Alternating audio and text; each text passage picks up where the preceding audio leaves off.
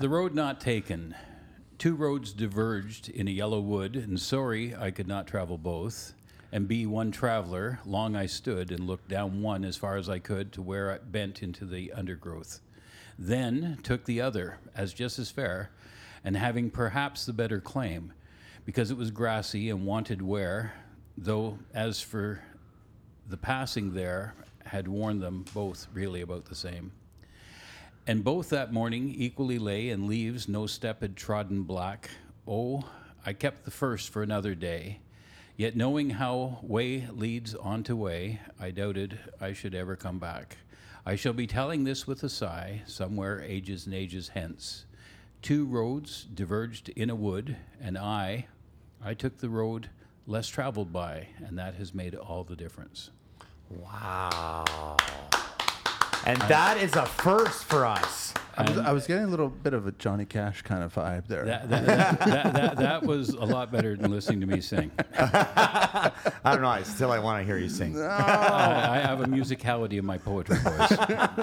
Bob, that was wonderful. Thank you so much for being on this show. I know we've chatted about this for a while. It's been, uh, I don't know, a month or two since I last saw you up at your Yes, place. yes. So you finally got to meet Carlito's back.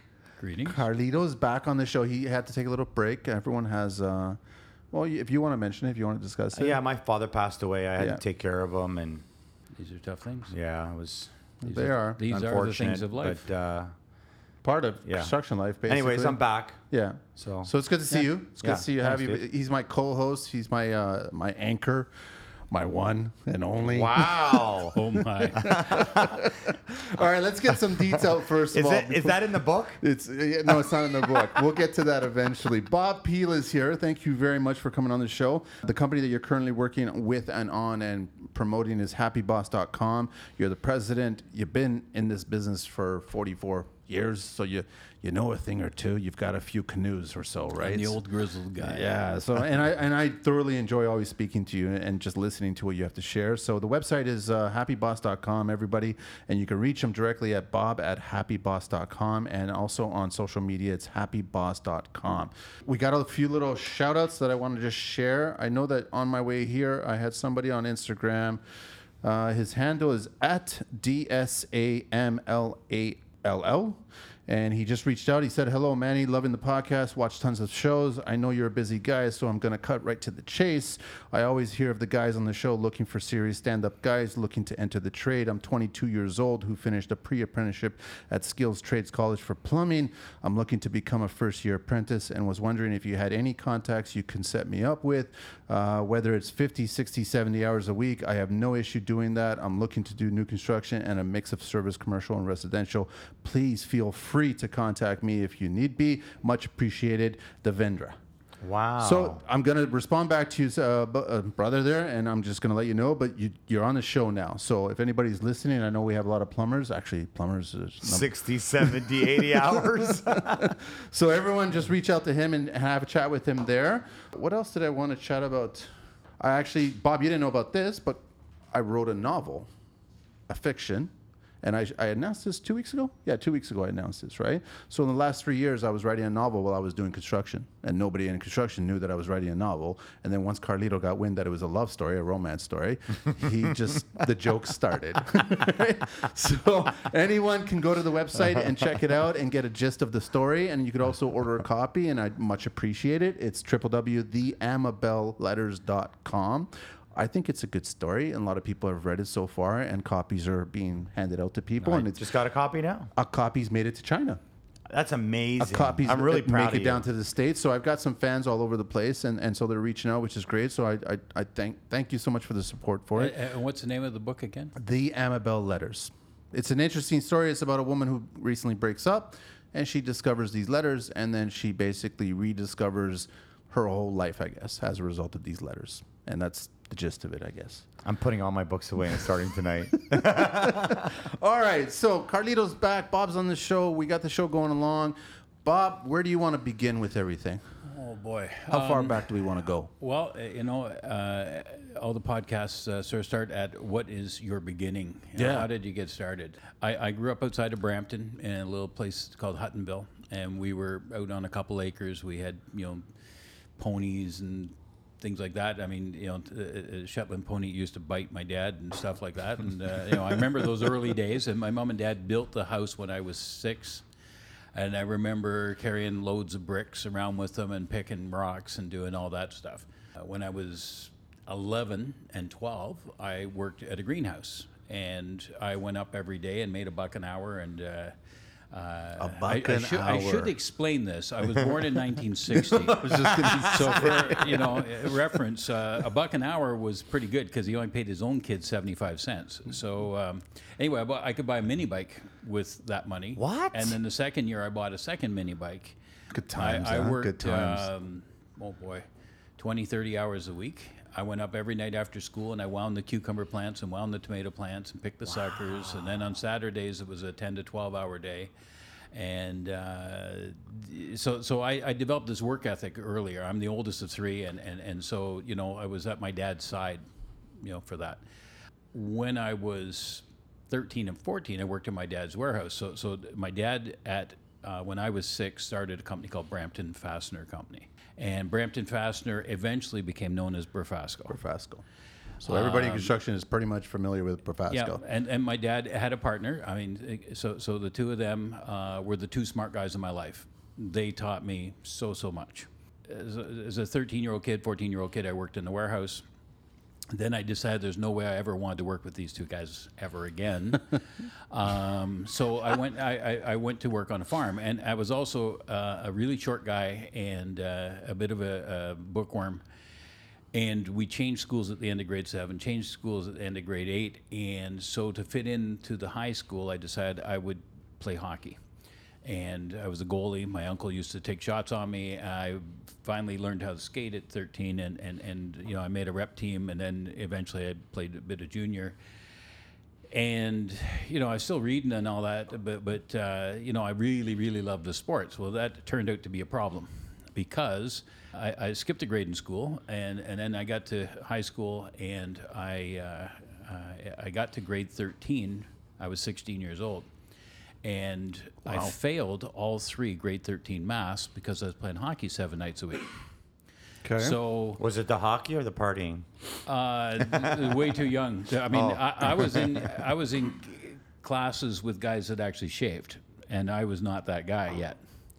Uh, when I was 15 or 16, I shot up, and I suddenly was the second tallest guy on my hockey team. But Yes, because I was going to say you're not a small guy. You're not a small but, guy, But, you're a but big I guy. sure was. Yeah. I sure was that little guy. So so anyway, when I was 17 and I'm sitting there in the backyard uh, at, my, at my dad's pool drinking one of my dad's beers, uh, he comes out and says, "Okay, hero." uh, wh- what are you going to do for this summer? Be, and, and, and I said, I, I really don't know. And he says, "Well, you can't just sit at home." I said, "I know." I said, "But you'd always talked about when we graduated, that, you know, you'd, you'd maybe uh, sponsor a, a plane ticket somewhere." I said, "So, I want to go to Europe." And he said, Nice. you just flunked out. So how can you possibly go to Europe? Like, you know, and I said, well, you got grade 12 and you think you graduated. I got grade 12 plus three grade 13 credits. So how come you graduated and I did more in shorter period of time? And I Bravo. didn't. Anyway, so I It go- didn't I- work. Did it work? uh, yes, It w- worked. I, I went to Europe. I was 17. Negotiation. And I, I backpacked around Europe for four months. Oh, that's We had uh, old neighbors that uh, lived in Holland, and I used their house as a base. And their son, who was my age, uh, he came back to Canada and he finished his grade 13 from my bedroom. In, Well, in you're Caledon. traveling abroad. And and I'm using his bedroom as my base, and I would do seven to ten day trips, and then return and let them feed me, and uh, I would do my laundry at their house and things, and then I go off to my next adventure. And I went from the Rock of Gibraltar to the north of the Arctic Circle. Uh, you got to remember, in 1977, several things. My luggage never did show up until four months after I got home. Wow. Uh, there were no credit cards. At least I didn't have one. So my mom and dad wired me money, and I had to wait three or four days for it to show up at the American Express office so I could go buy a second coat. Wow. I borrowed a backpack. I bought a second pair of jeans. a Yeah, you're wearing the same socks. clothes for That's the whole- exactly right. Wow. When uh, my mom and dad came over for a week in the middle of all that, and I had them bring me my goalie skates because I had the idea, crazy idea, that I might actually try and play hockey in Holland.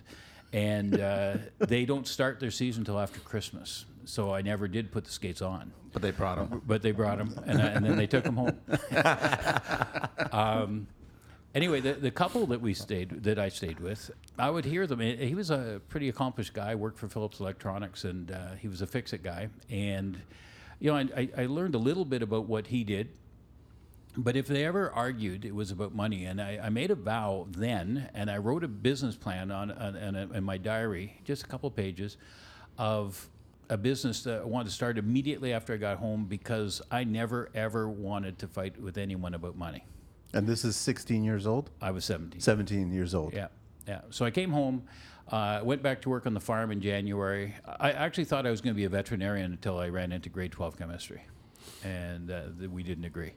Um, anyway, so uh, It's a nice short path to your decision making. yeah. So, so, so in April of '78, I'm 18 years old uh, by a couple months, and my dad brings home a kit of nuts and bolts with little plastic drawers, 1,284 pieces, 66 bucks. And he says, We're going to try and sell these to farmers. Uh, we put the ad in the Woodbridge Advertiser where all the auctions are. They presumably cut out a coupon. We mailed them a kit. He says, You should try this. And I said, I, The last thing I want to be in life is a salesman. He says, No, but you can do this. So I put three kits in the trunk of my 67 Firebird, and my 18 year old long haired self went calling on farmers, cold calling on farmers from Alliston to Collingwood to Orangeville, and I sold a kit. And I made 20 bucks a kit less my gas. Gas was 36 bucks a gallon or 36 cents a gallon. So, so you know, you look at that and go, okay, well, interesting. I started selling a kit an hour, but every third farm. And so uh, I made far more money on a Saturday than I did working on the farm at four bucks an hour through the week. So in August that year, I quit the farm and I started my business, which was called Town and Country Fasteners in Orangeville. I'm 18. At 19, I, I'm, I'm introduced to my wife to be. Uh, we got married at 20, first kid at 21, second one at 23, next one at 27. No, no wasting time. So my, my well, you know, I was in a hurry. Uh, I don't know why, but but you know, um, I didn't see a path. I I wasn't much interested in school. I, I mean, I was okay at it. It, it just seemed too vague for me or something. And it wasn't like I. I mean, I I devoured books. I could read the stuff, but I really didn't know how I was going to apply it. Was it the kits? Like you actually that motivation of selling those kits, figuring out well, if you sold one an hour, you made twenty bucks. You're making twenty bucks an hour at at age. Yes. That time, you realize there's Well, something here. When you're making four bucks an hour, you, you're nobody's hero. No. Right? You can't afford very much of anything. But you know, and and when I started making the money on the kits, I looked at and went, okay, what else can I do? And maybe I'm more interested in my dad's business than I thought I was. When I started. I nearly went out of business a couple times because I had to expand the line. Uh, he's in Brampton. I'm in Orangeville. Orangeville, much smaller town, uh, less diversified. I've got to have a much wider pr- range of product to be able to uh, survive. And then, of course, you get married, and we bought a house immediately. And your uh, this is laughable. The house was forty five thousand. How many square feet? Oh, not a lot. Like over a thousand? Nine hundred. 900? It was, it was about eighty or ninety years old. It had been moved there, a story and a half. And so what I did over the next seven years, and this ties into the construction life, is I renovated it. And I spoke to my contractors who were coming in over my counter day in, day out, and I would say, I have this project I have to do.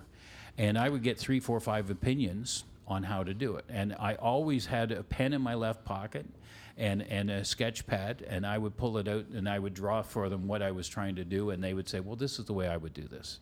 And then a next contractor come in an hour later, and I would say the same thing to him, and he'd say, Well, this is the way I would do it. And if the two agreed, well, then that was the plan. And you know, uh, the fence I built around that house is still standing. It's still the original gate. I, I laugh at. I mean, they should fix that, but by now. But but uh, I tore out all the lath and plaster. It was it was all the knob and tube uh, wiring. Full gut, everything. It was it was a lead pipe under the toilet. wow. Um, But quiet.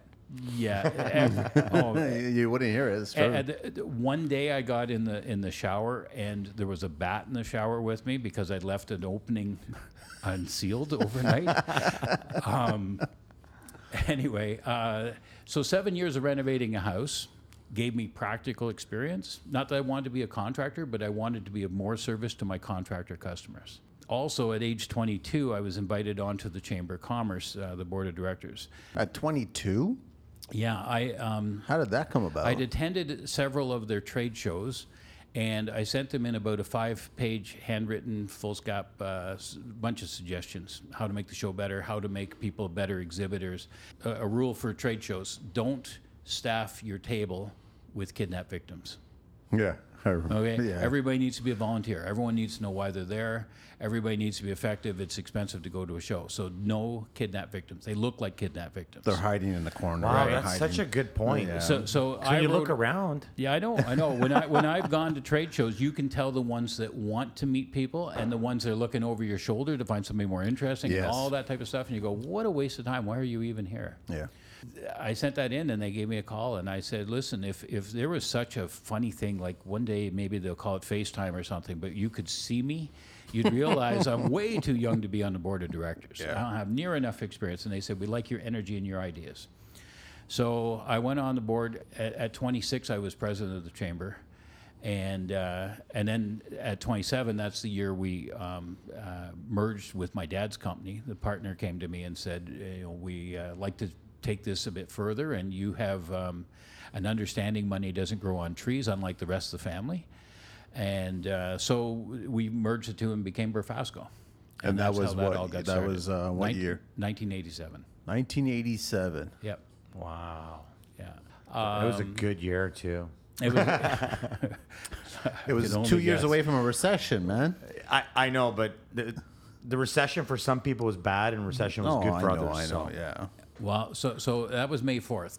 On or about you know July 10th, the partner came to me and said, you know, uh, we can close your place down because we have a full six months in the books. And I said, no, no, you, you know, it's kind of a crazy thing to say, but I said, you have a laboratory here, uh, no computers, but I know the inventory, I know the customers, I know the staff, and we'll never get this opportunity again. So we should keep it going. And if you just pretend you don't own it, it will trickle money into your bank account as profitable. But if you can learn from it like a laboratory, then maybe it can steer us in this other direction. Because the business that my dad had had been going for 20, uh, 21 years at this point. How do I fit in other than to replicate and do exactly what they've been doing? And I found that boring as hell Right, you're fresh and young. right? But but you you know for new ideas you got to do something new. We opened a branch in Newmarket, and then we opened one in Barrie, and then we studied them for a year, and we figured out how to deliver on that diamond-shaped truck route.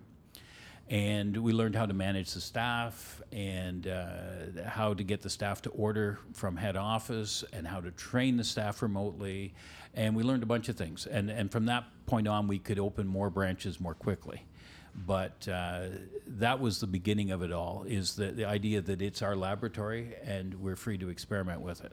Did you look at it when you guys merged going into the 90s? There was huge opportunity to expand this particular business. Yeah. So what happened? There were people that gave us a sense of scalability, but scalability wasn't a word yet. True. It didn't show up until after the 2000s. Right, and Yeah. and, and so uh, we talked to people that had a couple locations, and then there, there was a company called Fastenal in the states, and Yeah. somebody said, "You're kind of like Fastenal." I think we were about nine branches at that time. So so the crazy thing because I think all entrepreneurs do, uh, they they do un- things other people think are unreasonable. yeah. We went to Thunder Bay to visit my brother-in-law for the summer. Dragged the whole family up to Thunder Bay, and, and it's a it's only a day's drive. Um, With a car full of Kids, but it's a good trip. It's a yeah, good trip. it's a good trip, and so we got a couple days of fishing Station in and all that. Uh, no, no, a safari minivan. Um, he drives a Safari minivan. No, I don't. It's an express. so so on the way back from Thunder Bay, I said to my wife, "I need to go see a Fastenal. The nearest one is Minneapolis, St. Paul. Uh, you can look that up. It's a distance. Yeah. So we drove to Minneapolis, St. Paul. I The got whole there, family? Yes. Yes, and and and so, you know, Michael was probably They must have loved Three. that. Road trip. Yeah. Oh yeah, yeah, yeah. So so anyway, we um, we get to Minneapolis, St. Paul, and I, I poke my head into a, a Fastenal, see what it's all about, and I thought, yeah, we have a different model. And then uh, I went into one in Eau Claire, and I think I had one other. And then when I came back to the office, I mean, you know, I, I was armed with a concept for us that wouldn't overlap what Fastenal does very well. And all these years later, I mean, Fastenal blasts out a lot of locations, but they're relatively less expensive footprints and they're more logistic driven. We were heavy on inventory, a more fully stocked location, more expensive location. So we were never going to open near as many as them. Okay. But it gave two complementary models for customers. And there was room in the market for both of us. So that's where that came from, is that crazy drive from Thunder Bay. And when we got to Sault Ste. Marie on the US side, my wife says, Well, that's it. She says, We're stopping and I'm shopping. I'm not spending three days going through cow pastures in northern you know, Stopping and Wisconsin. shopping. I am stopping and shopping. And, and uh, we found out that the U.S. side of Sault Ste. Marie is much, much, much smaller than the Canadian side. Okay. And uh, the shopping opportunities were really, really pretty lean. But she scratched the itch and, you know, we could move on. Anyway, that's where the idea came from. And I came back with, uh, you know, a fairly articulate uh, uh, description of the two business models. How was your dad receptive to that? My dad really never wanted to open a single branch. Really? Wow. Partner did. Okay. and and Ken Ken was a great guy to drive new ideas. It, it was an interesting thing to watch because the dynamic between them. One would say, you know, I think we should buy a million of something, and, and my dad typically would say, I think we should buy a hundred thousand, and they would settle at five hundred thousand. Well, I had watched that as a high school student, and then I'd listened to it at the kitchen table. And when I started my own business, I realized that I couldn't, I, w- I would simply be more successful if I modeled myself after the compromise that was the two of them together.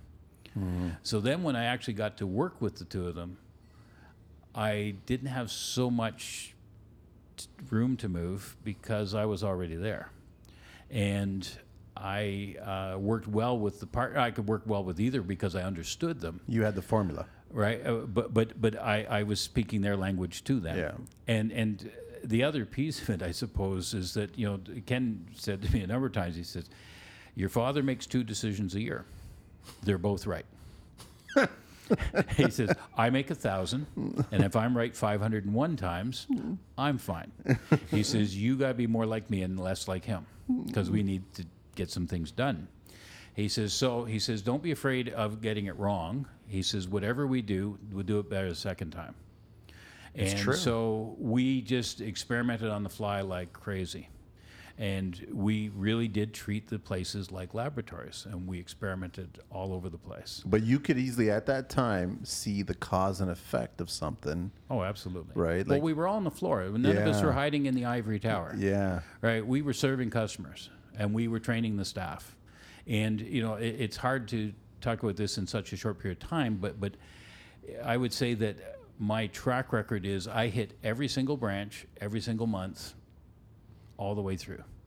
And so I'm holding evening sessions with two or three branches at a time with pizza and beer, and, and you know I'm I'm giving them updates on the company, and uh, you know I'm I'm an ear for anyone that wants to pull me aside at the end of it, and so we're pretty close to the ground on this, and we're listening to things with customers, and then you know, I, I eventually I started running meetings on Tuesday mornings where I met with the, the core management team, the, the sales team, and uh, the regional managers, and we brought up all the things were going wrong in the company that previous previous week, all the challenges.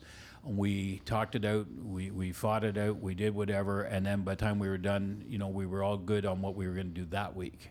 So who's is it you, your dad, and Ken, the partner? During the course of that week, you're making a list, a grocery list of what's going wrong, and then you're preparing that list for Tuesday. Well, so so it, it's stages because w- what I'm probably describing to you is 17 years of evolution Yeah.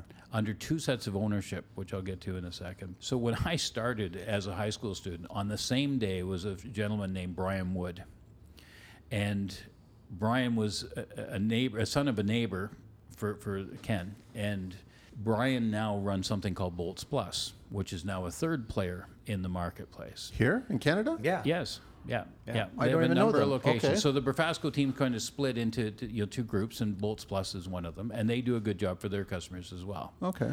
And Brian and I started the same morning, way back when. He's, uh, you know, it was a year older than me, and you know, occasionally we played in the same hockey team, uh, all this type of thing. We knew each other. Brian came in and he was their key guy because he got out of school a couple years before me, and uh, he stayed on with them full time all the way through.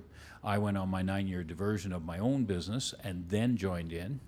And so the four of us were the ones that sat at the table. And in the early days, at least, we were the four that made a lot of the key decisions. Okay. It, it's an interesting thing. The, the evolution of industrial supply businesses is that they were all scrap dealers after World War II. You couldn't buy nuts and bolts the way you do today. Came through hardware stores, but if you wanted something for manufacturing, you went to Stelco and you ordered them, and Direct. you waited weeks. Yeah, and in, Yeah. in big volumes Yeah. right? And so the scrap dealers after World War II gathered up all the wartime surplus. And you wanted six inch bolts and they had six and a half, they gave those to you instead. You made them work. And, and, and, and they got rid of all the wartime surplus that way. And my dad and Ken were the second generation of those scrap dealers. And they were still doing that when I came on board in '87. Eventually, the business sort of matures, and you know, customer wants six-inch bolts, you give them six-inch bolts. The idea of surplus uh, floating around is just not as available today as it once was. But but that's that's the roots of it. And these guys hustled. They hustled. And there was a secret to their company, really, I discovered when I first came on board. Most companies had their strength in the field. Their salespeople were the guys that made everything happen. The owners were often the salespeople. My dad and Ken were the two guys that answered the phone when you called It's amazing. and they were the office guys, right? And all our strength was geared towards when you really need us. You don't need a salesman out there making promises being the talent. So they changed the model up. And I don't know if they knew they were doing that. Nobody but before that was doing that. I don't think so. I, I, and, and, and the key to it, uh, in a way, is that the owner wants to stay close to his money, and, and you know, the, the, he wants to watch expenses, and he wants to make sure no one's giving the stock away. Yeah. So the owner, if he answers the phone and handles it, can keep greater control. So that's how they started. I mean, they literally started in my grandmother's living room in Malton. My mom took a number of orders. She said, I just said, uh, you got a purchase order and I'll have them call you. And the guy gave her the purchase order. My dad said, How do you get the purchase order? I asked for it. so, you know, then, then as the business grew, well, they took a 1,500 square foot place in, in Brampton. And then eventually, you know, they bought in an apple orchard and they bought an acre where, you know, the 93 Heart Lake Road uh, business was started beside Oh, the yeah. 410. Yeah. And then, you know, in, in my contribution of all this, I guess uh, I bought the building beside uh, and, and expanded the building into it and merged the two and oversaw the construction of, of the merger. And then I saw my last official act was I signed the lease for the existing location immediately south, so that if they ever ab- abandoned the main warehouse, we'd train customers to go down that street for so many years that the customers wouldn't be disappointed. They would find what they were looking for. Yeah. Yeah. So that was my last act was to sign that lease. I want to just double back a tiny, tiny bit because I know that you had that expression that your dad told you about. Okay, hero. And I want, I'd love for you to Okay, just share. hero? It. Yeah, it's just because it resonated with me when we when you first told me about it, and it's true. I don't think we have enough tradespeople, young tradespeople these days that have heard that kind of an expression to kind of the foot in the you know the bum kind of thing to get into gear, right? Yeah, um, I'll say we had a, a, special relationship. um, I mean, because we, we shared the same sense of humor and the same sort of intellectual tolerance for things, and uh, we could speak ra- rather plainly to each other. But but I can tell you, we never swore. Never the voices never raised. But sarcasm was deep and thick. Plenty. There's no Plenty. doubt. Um, okay, hero. Oh my gosh, my dad had so it. many of these Honestly, things. I love it. Um, you know, sometimes my dad would look at somebody and just go, "Wow, he's a real bright spark, isn't he?" like so, so. I don't know. I just grew up with those things. That was just It the, was the- the- honest the language. Comedy, yeah. I mean, the, the office, oh my gosh, we, we were professional F bomb throwers. Um, we- we- Everyone is. You know, the, the, the, the, uh, the very concept of a lot of what we did was that we were reacting to people's emergencies. There was a lot of stress, a lot of urgency, a lot of, a lot of uh, pulling rabbits out of a hat. Like, where am I going to find these? You know, and and you know, but but that's how we endeared ourselves to customers. We became very good at it, and it starts because the guys answering the phone were the most senior guys in the company. And back then, and this is really critical, there were no computers. No. So the surplus list came in, and it came in in a 60 page binder, and they would look through it. And then there'd be another one, and another one, and there'd be sh- bookshelves of these things. And when some customer said, uh, I need three quarter inch lock nuts and they're going scarce, where can you find some? They would remember which of those binders.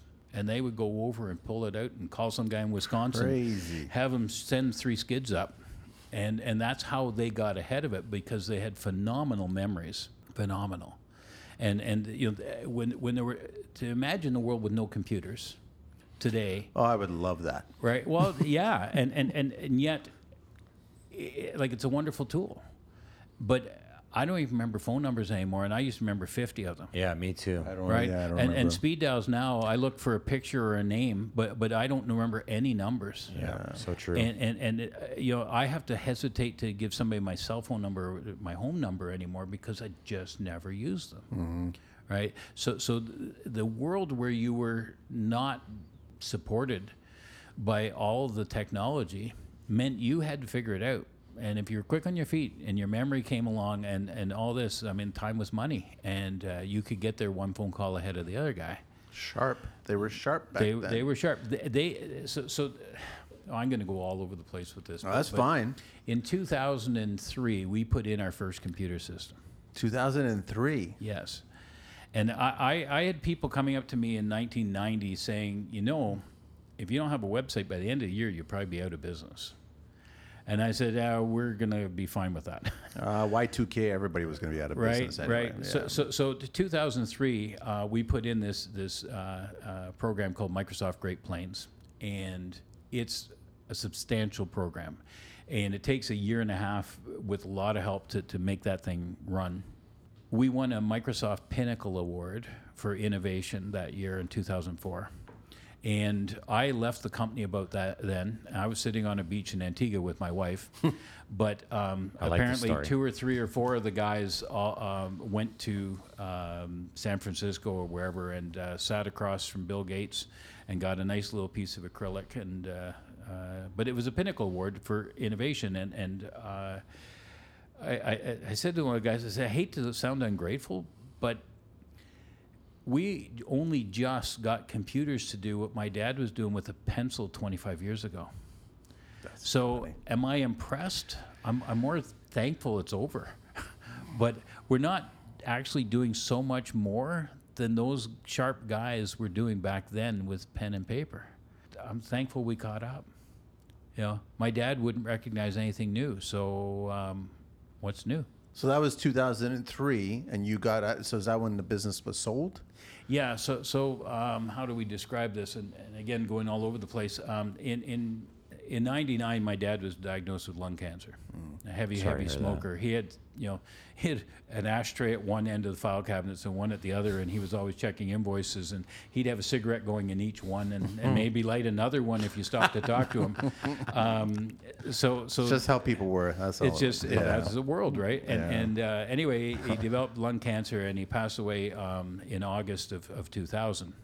We had had offers to purchase the company up till then, and uh, we turned them all down. But but at this point, Ken came to me and said, you know, we get the next offer, we should probably take it. He says, I'm seven years older and I'm getting tired and uh, you know let's see what we can do so in 2000 we did actually sell the company we shook hands on a deal in april and closed on october my dad died in august and he was 62 and he did, really had a good life and Yeah. enjoyed it, but he never actually got to see the you know the the the the, uh, The fruits. big pile of money that came at the end of it. And I say that uh, you know it's um, it's not like he deprived himself of anything along the way. His wants were relatively simple, and he satisfied them. You know, I went through a year that I never want to go through again. You know, because I'm visiting him in the hospital his last 28 days in a row in Newmarket and then racing down to Brampton. And sometimes you know after hours meetings with the bu- team that's doing their due diligence. And uh, we finally closed October 4th and I find myself I'm president of the company now and I'm reporting to a venture capital firm out of Chicago. And they send up four guys that are going to you know give us help and, and we have dotted line reports to these guys I'm happy to say that you know we, we increased sales 50% over the next four years Wow. we put in that sales uh, that, that software, and then we um, also took the company from 17 locations to 25. in four years. And we, with the team from Chicago's help, we bought a company in Detroit. Then I opened a second branch in Detroit, and I opened a branch from scratch in Chicago. And the idea at that time was to explore the cross-border supply uh, to those three locations. And those were going to be your new footprints if you could expand the company greatly. That was, you know, that was pretty significant. And I mean, you know, for the whole company, that was a feather in our cap. You know, so so that was fun. That was fun. I mean, oh my gosh, I I I got I did all that and I got paid. I mean, I I, I I had fun like every day for those four years. It was crazy good. Uh, Then in in 2004, I decided that it was time for me to step away because I'm managing half of the proceeds from the sale of the company for my mom, my brother, and my sister, and my family, and then going to work in the day to manage a company that now had debt because the new guys, of course, finance it. And uh, you know, and, and, and and we also went from 126 employees to 180. It's not quite a part-time job. And so I finally thought after four years, okay, I probably left my mark here and I can step away. And, you know, Good I- for you. I said, I'll be available, um, you know, four to eight hours a month. I'll take your calls whenever. I took a call in a hot tub. And I actually, That is so wicked I, I- to I actually drowned my cell phone um, as I went to get out or to adjust something. Uh, uh, the bow wave went over my cell phone and drowned it, and uh, it doesn't feel as good as you would think it would to kill your cell phone, to throw it in the lake. But it, it's uh, it was a great story to tell my family because they always thought I was glued to the thing. So Yeah, when I finally killed it and was without one for a couple It was a sign. It was a yeah, it was sign. a sign. Anyway, I, I stayed on with them, and I I did all the TV advertising and stuff like that through, and then I came back from Kelowna in March of 05, and uh, turned out that um, Home Depot was looking at our company, and we closed on a sale to Home Depot in, in June. And I remember um, that transition, And then I was finished, you know, officially. You see all the boxes with your names on them all the time. There. Um, Yeah, that's right. yeah. Yeah. So- well, you and- did. and- it's not like Yeah. that now. And Home, De- Home Depot packaged the uh, company into their HD supply division. yes. The HD supply division eventually got sold, I think, in the last year to Whitecap. So you know the company's corporate ownership has changed, and their logistical support from Whitecap, I'm sure, is substantial. But I still see the trucks around, and I see the name on. And and you know there were days I wish they'd take the name off the truck. There's And lots why? of days I wish they'd wash the truck. I drive by a branch, I see a, a light bulb out. I still want to phone somebody and realize nobody cares. Um, but but you know it was it was just a blast to run a company like that. And and and so I can bring it a bit more full circle to what you do. A third of our business was contractors, and probably another Commercial third, contractors. uh, No, not necessarily. Home renovators and, and, and commercial both, and, and then also maintenance departments, which are also like little contractors, right? I mean, the, the, each one of them, and and so uh, I go back to 1978, and I'm dealing with customers, and I'm I'm asking them about my house. You know, I have this project. What would you do? And then, as I expanded my product line, I would ask the customer, uh, "What would you like to see me carry? What do you have trouble getting that I should put on the shelf here because you're in Orangeville, right? And and so you can't just go to the next guy. There is no next guy. He's in Brampton. Yeah. Uh, what would you like to see me stock? And and I would say that early on I developed like a crazy focus on customers, but I wasn't chasing them. I was simply listening to them. And I was adapting my business to give them the best version of a supplier that they dreamt up. There's a theme here, Bob. Like from the very beginning with Ken and your dad, that whole front line customer connection, listening, and responding. And we were a very flat organization. The drivers could talk to the president. Right? There was no Middleman, layer upon layer of management. It was a very lean organization. And we all wandered around. I mean, there was no ivory tower, so, so we were accessible. The problems got solved right away. Oh, yeah. As a matter of fact, sometimes suddenly. There's no finger pointing anymore, if, right? If, if you knew, if you knew my dad's partner, um, he was a bit of a volatile guy with uh, a bit of a temper, and and um, uh, sometimes you know change his mind on Tuesday from you know the edict he offered on Monday. The progress was always forward. It wasn't a straight line, but it was always forward. Like I say, sometimes the problems are solved suddenly, but if that didn't work, we're willing to change and fix it and make it better the next time. That's amazing. And so you know, that, that company culture, you know, when I, I look at business models and I look at what people come up with in terms of you know financial uh, dashboards and all the other type of thing, your culture is more important than anything else. If everybody knows sincerely the company's management ownership is committed to a certain standard, the rules and the details will be figured out later. If somebody yells fire, we don't sit down and map out a plan. We run for the exits. I don't. I go to the fire. Yeah, well, some people, sure, but but but but this is the type of thing that it, it the details will change, and the details are terribly unimportant a lot of the time. But the essence of accomplishing the goal, however you get there. I mean, so imagine with 22 Ontario locations, I would issue a set of instructions, and please put this sign up on your front door. I would see 22 versions of that.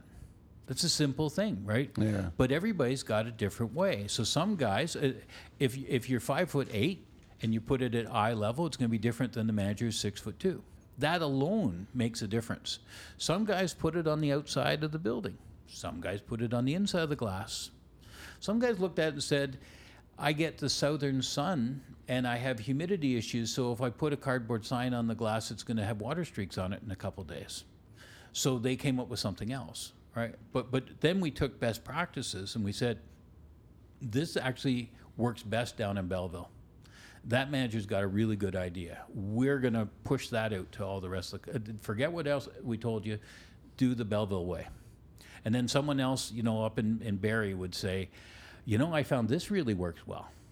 And uh, you know, and, and sometimes they would hide it, right? They, they would they would do it in such a way that, but but if management showed up, they kind of said, well, I didn't do it the way you asked. I did it this other way because it worked a little better for us. And I go, don't be ashamed of it. I mean, let's trumpet that through the company. Let let's get that out there. And so we did. Because they might come up with a better way. and of they- course they would, Right? And they're all talented people. Exactly. Well, you're, but what's even more important in all this is you're giving that person a pat in the back, which is encourage and inspires them for the future for more Yes. ideas. So, so you know, I'll, I'll give you something here. A conversation I had in in, in uh, the summer of 2000. I toured around two guys from the Bank of America from North Carolina, I think. Um, I showed them five branches and head office, and then I'm taking them back to the airport. And you know, that's because they're going to finance the deal to buy our company. And I'm, you know, entering Pearson's parking lot system there, and, and, and they said, you know, really nice company. Uh, we see no problem with financing it. Uh, you guys should be proud of what you created. And they said, uh, what, what's your, uh, your number one challenge going forward? And I'm thinking, oh my gosh, I'm going to be dropping them off in 30 seconds, and I'm going to say something really lame. and they're going to take that back to North Carolina and go, no, never mind. Yeah. Um, yeah. So, so I said, well, it's, it's people. It's all about the people. And we have to be able, like, we can do buildings and leases all day long, but staffing them with the appropriate people who treat our customers properly, that's going to be the challenge. And he says, bingo, number one answer. He says, "What's your plan to do something about?" it?" it's like you know, this is this is not comfortable. Um, so I thought about it for a second. I said, "Well, here's the thing. I guess um, we have to develop formal training programs because we got to do it faster than we're doing it more thoroughly. That's one. But the essence of it is we want them to treat customers the way we want to, the customers to be treated by anybody to our standard. And so we don't need to hire from the top third of the population because they're talented, but they're also expensive. And we can't hire from the bottom third because they're just not quite talented enough. But that still leaves a lot of people, and they're affordable. Um, so supply of people won't be a problem. But the key is getting them to treat customers well. So I, I said, fortunately, every single person treats somebody well in their life. You know, if your best friend asks you to pick their kids up from school, you'd, you'd find a way. If they asked you to help them build a fence or something, you, you'd, you'd show up, if only to drink the beer. And, um, you know, everybody treats somebody well. I said, so the problem perhaps is that we rein in the best parts of somebody because we're afraid that they'll do inappropriate things. They'll give stuff away, they'll steal from us, or whatever. What we need to do is give people permission to treat our customers the way they treated their good friends on the weekend. Yeah. We can't inflict good behavior with a rule book. So, so the, the key is to find good people, give them permission, and get out of their way. So they could treat your so your, they can treat business, the customer your, the way that they their way, treated their good friends on the weekend. Wow. right? And and that became a crystallization moment for me. And and and that drove a lot of the next four years growth because it was formalized and people could understand it. Give them permission on monday to treat them the way they treated their good friends on saturday. So uh, yeah. and, Well- and it just makes such a difference. Well, it, it goes back to your father and your his partner. You spoke about, and I couldn't help but you had these people working there for so long. That means they were happy where they were, and they remembered everything because they were long-term employees. So you kept good people in your business. That was the business, right? Some And it never them- some changed, of them really. stayed, stayed in, in spite of there were plenty of good reasons to leave. Um, but it took years because there was no formal program. You, you, you, but, but you know, you had the time, right? And nothing was moving that quick back then. You, you, you went out in the warehouse and you spent, you know, three weeks or six months or whatever time. filling orders. By the time you got to the phone, by the time we picked the most talented person of all the order pickers up to the phone, they had a pretty good chance of surviving. And and you know, th- th- our outside sales force. So so this is another thing that uh, happened along the way is that um, we had four outside salespeople, and Ken didn't trust outside salespeople because he had been one. Pretty regularly, he would prune the youngest junior person. And uh, because I had just started in 87, uh, you know, 87, 88, he, he decided I should follow him around like a lost puppy because I, I apparently didn't know anything yet. New guy. He would bring me into his office to witness the execution. And, and, and so I went back to my desk the one day and, and I thought, oh my gosh, that, that young guy made one mistake and he just got fired.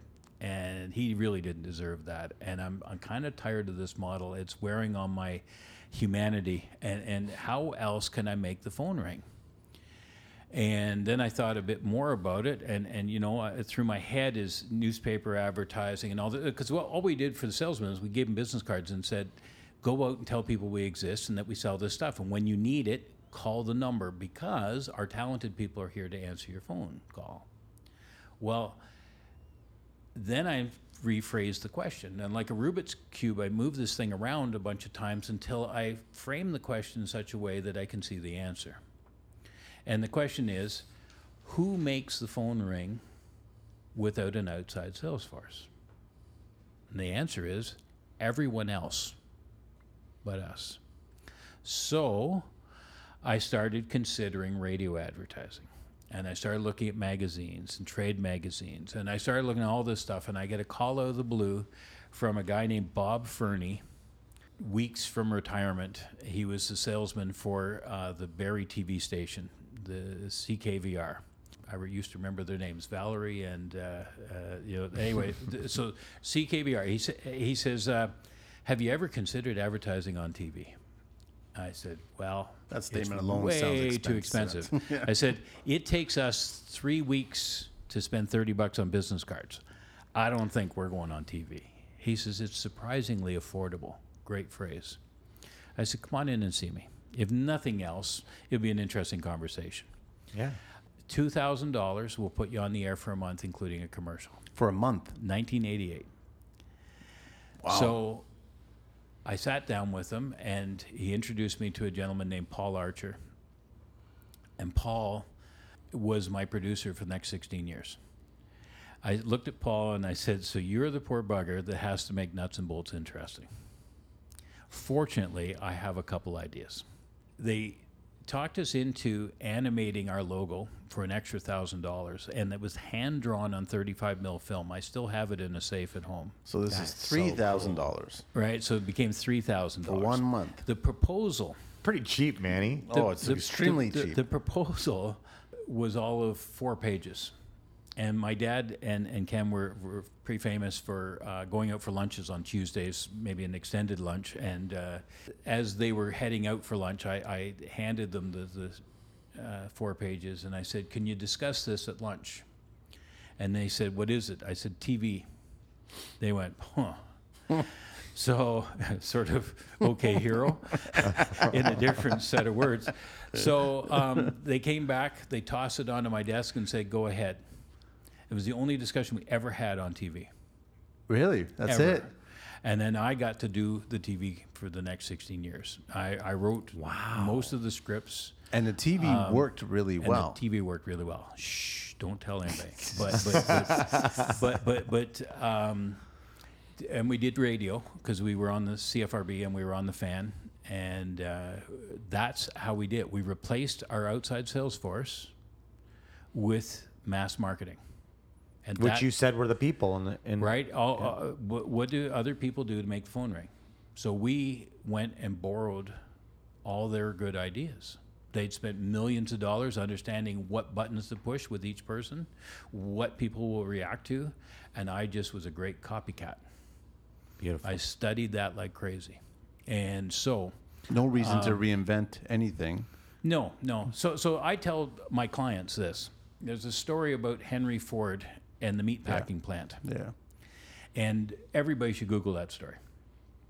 Henry Ford didn't invent the assembly line. He did, in fact, gone bankrupt twice because he was beholden to the craftsmen that crafted an automobile at that time. And they were expensive and they were slow.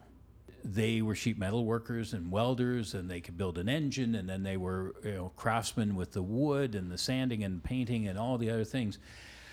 But boy, it was slow he went to a meat packing plant, and because he wasn't another meat packing plant, they gave him the full tour.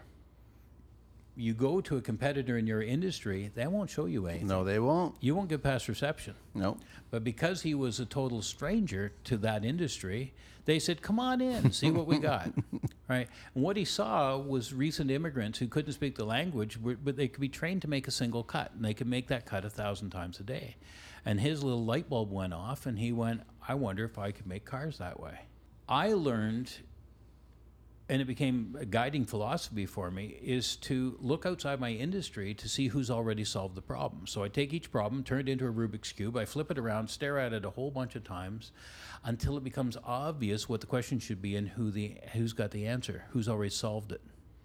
Which industry has it? What what's revolutionary to our industry Yeah. is commonplace in some other industry. When we went ahead and did our computer system, I, I said to my staff, I said, well, it's really kind of interesting, but who handles a lot of low value parts, thousands of them, and pushes them through the till really quickly? Let's go to the grocery store. So I go to the grocery store and I'm talking to a guy that's facing up the shelves. And I go, You work here? He says, No. I said, You work for this company? He says, Yep. I said, What do you do? He says, I manage the contract. I make sure I take a tape measure out. I make sure we have our five and a half feet of shelves. I, I make sure that our full line is represented. I make sure that our signage is here the way it's supposed to be. And then I move on to the next door. And he says a different team does the contracts, and I'm around once a week to do this stuff. And I went, that's brilliant. I can use that. Took it back to my business. Boom. Walk in on my Tuesday morning meeting and said, I think I solved your problem. right. Then I said, "Uh, who else is like really this. quick? Who's really, really quick at processing stuff? Beer store. It's fun to go in and quiz the guys in the beer store. How do you do this? And, and they'll tell you because They're you're open. not Yeah, the you're- competitor You're not competition. right? So we found that we had great leaps forward that we would never get by incrementally taking the steps inside our own industry, inside our own company, You had so much in common. right? And we would go out and it costs us nothing but curiosity and time and paying attention. Yeah, so so that's how we did that. And that's something that could easily be done in construction. Well, and it's applied everywhere, right? Yeah. I mean, you, you um, if, you got a, a job where you're building a staircase, I mean, you know, go study a few staircases, and and you know, go, go to a, a museum that has high traffic. Go go to the Go Transit and the TTC and say, you know, you have uh, so many, you know, hundreds of thousands of people over these steps. You know, what did you find you had to do to the concrete to make it this hard? Uh, and learn from that. So, Yeah. so you don't have to invent all the solutions, solve all the problems yourself. You just go find the person who's already done it, and then adapt it to your business. So that really gave us a leap forward. The TV commercials, that was the fun, most fun. So I, I grabbed 200 pounds of nuts and bolts for the first commercial, and I, I, I, I pick out a great variety of things uh, representative of our whole line. And I, I, I'm, I mean, this stuff's never going to get sorted and put anything over five bucks. I'll put away again. But, but you know, the other stuff, it's good. It's, sold for sweepings. I load up my truck. I, I head up to Barrie, and it's Paul and I and a cameraman. And Paul says, "I have this idea." So, so we we lay the stuff out on a, on a table that's covered in black uh, fabric. We film everything perfect, and then one by one we take a piece apart.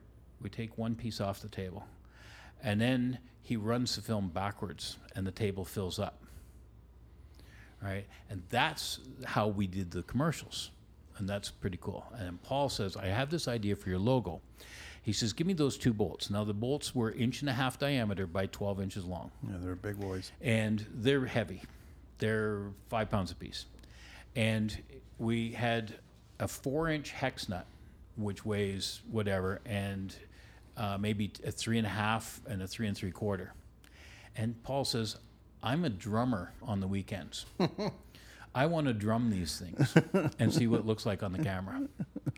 So we set up a black sheet behind the table with two little openings in it. Paul shoves his arms through, picks up the bolts, and he goes boom, boom, boom. And Paul is slight. He's like five foot seven, and he's not a real big, strong guy. He does this two or three times, and you can start to see the shake in his hands because these are heavy bolts. So I said, Well, let me try this. So I get behind there, and I can do this all day long, only I have no sense of rhythm. So Paul says, "Let me give it one more shot." That's the take we used, And you got it. and we got it. I said to Paul, "I said the sound that we have for that." I said, "I, I have an idea for the sound." I said, "I imagine the bolt hitting the nut as a big clang, but the sound I want." Is the sound of my wood stove door closing shut at home, being slammed but I want the wood stove door to be the size of a bank vault door. So it's a real deep resonating sound and I want it to linger. And the only thing I can go to is the Beatles song A Day in the Life and the final piano chord. I Okay. said, so if you can take a cast iron door for my wood stove slamming, the size of a bank vault door that has the lingering effect from the Beatles' Day in the Life, I think you got something. He created that signature sound. The next time I went up, it was done. And I went, well, that's just amazing. I said, and the, the guy's voice, I, I, I wrote the script out for the commercial, and I said, the guy's voice, I want a bit of a growl. I want just enough of a authoritative male voice that people believe that this guy knows what he's talking about. And that became our signature voice for all our commercials. I'm just I'm just looking for your commercial on YouTube. That's what I was looking Yeah, for. Yeah, well, here. they're they're probably out there, but I, I have them. I uh, my my gift to myself when I left the company is I had them digitized and I So sit you on have my copy of computer them. because I want a copy for my grandkids. Yeah. say we did this. No, and, and it's really interesting is because the, I remember those commercials. Those commercials were so memorable, and it's even better to hear it now that they were so they were produced creatively for next to no money. Oh yeah. In realistic terms, because you can't pull that off today. Like it'd be difficult. I don't know if anybody would offer that. but that. you're today. pulling off a podcast. Yeah. With, from what I see, minimal Charm. expense. charm. Uh, listen, I, I, I have to throw this in. Um, I was the whiz kid growing up, so they The would whiz pour- kid? Yeah, I was I was the kid that was wearing the white suit with the milk hat on, and what they would do is they would throw mud on me, and they would reverse the mud, okay. and it did great. It kind of reminds me of that commercial. I don't like- remember this. Is it is it on YouTube? You probably don't even pay attention to anything I did. Oh, you'll, you'll have to send me the link on that one. So, so I'll, I'll go a bit further. We run the ads, and um, a, a, a fellow by the name of John uh, Salter uh, called me from Barrie, and he was an architect. And he says, um, "I want, I love your commercials, and I, I want to, uh, I want to improve your animation." Wow. And I said, uh, I guess so, but you know, what will this cost me? And he says, I'll do it for free. His architectural company in Barrie owned one of three copies of software for this type of thing. I don't remember the third company, but the other company that owned it, entity, was NASA. And so, what he wanted to do when I walked into his office for the first meeting, he had tables of architects, and they were going to do this as a method to learn the software. They did our animation, the teams of architects. as a That's training. as, amazing. as their, their early CAD CAM, right? Yeah. I go into his office and I said, okay, well, let's talk about the elements of what has to happen here and the B splits and then the, the, you know, it's a, a round head slotted machine screw with a nut coming onto it. And the first one he did when I went back for my second meeting, I said, you made it a left hand thread and you, and you got you got to change it. And he went, how did we miss that? And they never complained. And uh, three days later, I had that on my desk. And I approved it, and that became our animation for the next uh, couple years of commercials. And then the next piece, and and and because that took me into, I mean, again, this is the infancy of computers. I guess two years after John did that, the TV station had new software. Where John's software had cost three hundred grand, the TV station had spent I think twenty thousand. You know, it was moving so quickly, right? The, the, the law that changes every six months on this, like they said, we can do things he could never have done, and they did. So I started dreaming up stuff, and the closest I've ever seen to it, which I'm deeply envious, are, are these shows. How's it made? Oh, I remember those. because Yeah. the, the the idea of tumbling nuts and watch it all bolts the like an asteroid field, um, you know, tumbling past you, that's what I described to them, and that's uh, you know how they tried to come up with it in the early days. And then you know the other thing we did because things were moving so quickly, we actually changed the company's colors in those commercials. It was always orange We and- went from uh, so so the company colors were decided by my mother in 1966. 1966, autumn colors were the thing. So the company was chocolate brown and some sort of Burnt orange, orange, or burnt something. orange, Yeah. Mm-hmm. autumn orange, whatever you want to call it. I eventually made the orange a much bolder orange, more like a caution sign, like a pylon, like Yeah. a, like something you'd see on a construction site. And I turned the chocolate brown into a deeper brown, approaching black. By the time we finished the commercials, and the last ones I did were probably in you know 15 years later, the black was almost total. It was black with a tinge of brown. And the orange was half silver. And the reason was because we had so much rotation and movement in the, the bee and all the different elements. And in the O, which was the head of a slotted uh, machine screw. Yeah. We put silver into it to make it more interesting, and it, it, it basically it was silver with an orange tint to it. We actually did a Raptors commercial when the Raptors were starting, and and what I envisioned was I said I want to hear bounce, bounce, bounce, and a basketball comes in like some kid is dribbling it in the gym uh, in the hall on his way to the gym, and it uh, escapes him, and then the doors open up on the gym, and the ball goes into there and hops up through the basket and drops into our logo. and I think it ran once, and the Raptors killed it. Did they? And the reason for that, as near as I could understand, is that basketball buys the time slot and then they sell the advertising. And they didn't want anything competing with the stuff they were going to come up with. Got it. But we already had this commercial in the can, so like we ran it once enough to get fired. That was and it. then they pulled it and we did something else. But the the the O in Brafasco was a dimpled basketball in that commercial. And that would have been 2000, 2001. Oh my gosh! Whenever the Raptors started, Yeah, I think it would have been the beginning there. I'm not a very big that's a sports fan, long so- time ago. Anyway, Yeah, yeah. But but this is the infancy of computers, right? And all the graphics and the things you could do. So you dream it, and then you wait for the programs to be able to do it three years later.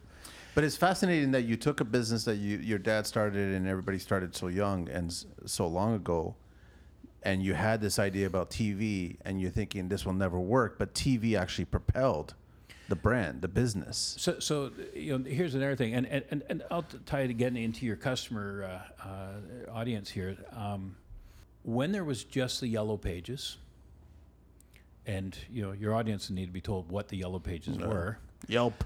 That was everything back then. right? But it was the only book. Yes. And it was You went it, to it. it was it was white pages for the uh, the, the- People. the, residential Sarah people, Connor's out there and and then all the businesses Yellow. And, the, uh, and the yellow side of it, and, and and so when there was one book, all you had to do is pick your two or three categories, and you pay them twelve dollars a month forever, and you know you you own that category. And if you want a bigger ad, you pay them twenty five dollars a month.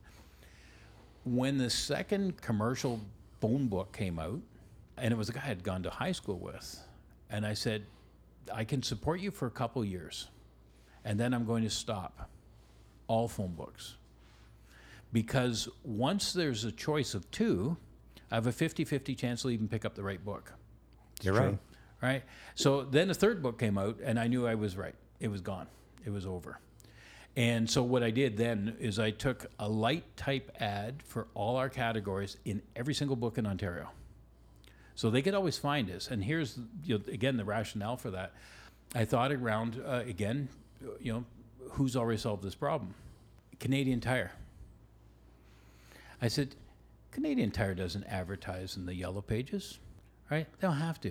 They're big enough, they believe in themselves enough. We all expect that they're in any town of any reasonable size. You're right. I'm going to take a giant leap forward, an audacious step, and say, we're big enough that people will wonder where can they find the local Brafasco? And so I came up with one triple eight Brafasco as a phone number. And then I had to manually link it by exchange, every single exchange in Ontario. It took me like a weekend.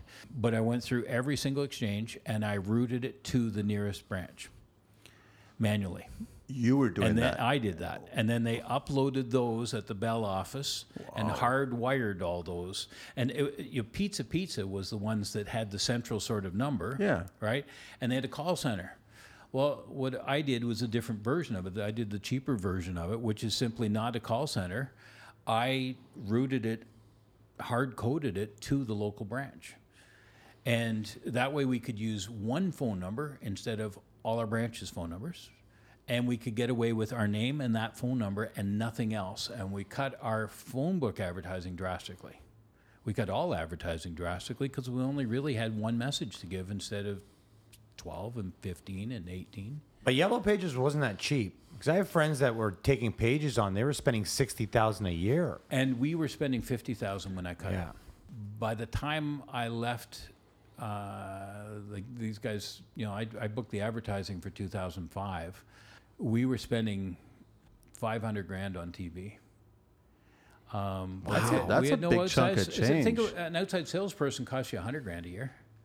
You got a car, you got expenses, you got salary, right? So It's that's that only five mindset of- salespeople. yeah, getting people When we were a there. much smaller company, ten percent the size or twenty percent the size, we had four salesmen. I got rid of those guys and replaced it with their. I had the CFO call me up from Chicago when you know in, in the years after we sold, and he says, uh, "How do you know your TV advertising works?" And I said, "Because we grew because of it." And he says, "Yeah, but but like, how do you measure that?" And I said, "Well, what you really want to ask me is, can I cut it? Do you want to be the guy?" that explains to the sales team why our sales went down when uh, everything was pointing in the direction of up. Do, do you want to be that guy? I said, because if you want to, I'll, t- I'll cut 50 grand out, you know, by, by the end of the week. So they didn't see the value in that expenditure. Well, the CFO didn't. Okay. All right. okay. But, but we, it wasn't the only thing we did. Because, you know, and, and, and again, this is really important to, to contractors. We picked locations that were easy to see and easy to get to and easy to get out of. That's paramount. I personally drove. I, I picked all the sites, so I did that work. Um, in my business and personal career, I bought, sold, and leased at least sixty properties. Wow. Okay, so I I I I, I would go to a town and and drive in and out of every single possible road I could imagine to see all the different pockets of of buildings that were available, and I put a highlighter on a on a physical paper map and made sure I didn't miss a single street. And once I selected a building, I drove in and out of every single street where I thought I could see the building. And I would turn around, I would pull over with a coffee, and I would take pictures, and I would say, How far could I see a sign from here? And, you know, the, the Barrie building was a perfect one on Patterson, um, the original one, because there was a building in the way, and all you could see was one foot of the corner of the building. So I put up a one foot wide sign that went That from ground to ceiling, and, and it just said fasteners. I love your brain. And, and and I just I went at it and I thought I will do what I can with what I got. And you know, I made it really visible and accessible. You know, and, and we- Subconsciously. we, paid more rent to get some of these locations, you know, because they were better locations. Some of The them quasi, quasi retail. Yeah. You know, and, and, and I will tell you, the, the first Home Depot that opened up on uh, Ellesmere in Scarborough, Yeah, I know that one. uh, we went there on the second day, and you could hardly get into the place because everybody in Canada wanted to go see this thing called Home Depot. On the way out, I said, somebody's going to get killed until these guys pay for a set of traffic lights here because you cannot get back onto Ellesmere. Like it's, it's, it's just crazy insane. And it crystallized for me the importance of driving in and out of our branch from left and from right and from the back and the side street and every other way I could do it into the building and out of the building to see what our customer's experience would be. Wow. Right? And then I would look at it and say, okay, this building doesn't work because it's too down hard.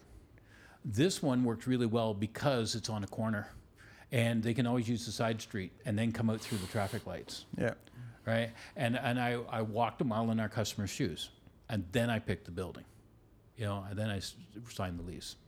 Um, so so it was really critical, and we had a number of us. I mean, I wasn't the only one, but but you know, I, I sort of. I was following in the footsteps of my dad and his partner. Who, you know, the guys that can look at you and go, "Okay, hero." um, they they have a high bar, right? You, you, you do common sense things, and uh, if you don't do them, you'll hear about it. So I did common sense things, The most obvious. right? Yeah. It didn't sound like there wasn't a solution for every problem. It sounded like there had to be a place to get to a solution for every problem. I could never say the word can't. I would look at it and think, how do I do this? You know, how, how do I solve this problem? And, and, and, you know, all the contractors that I ever served over my counter, they would come in and they would say, I got this thing.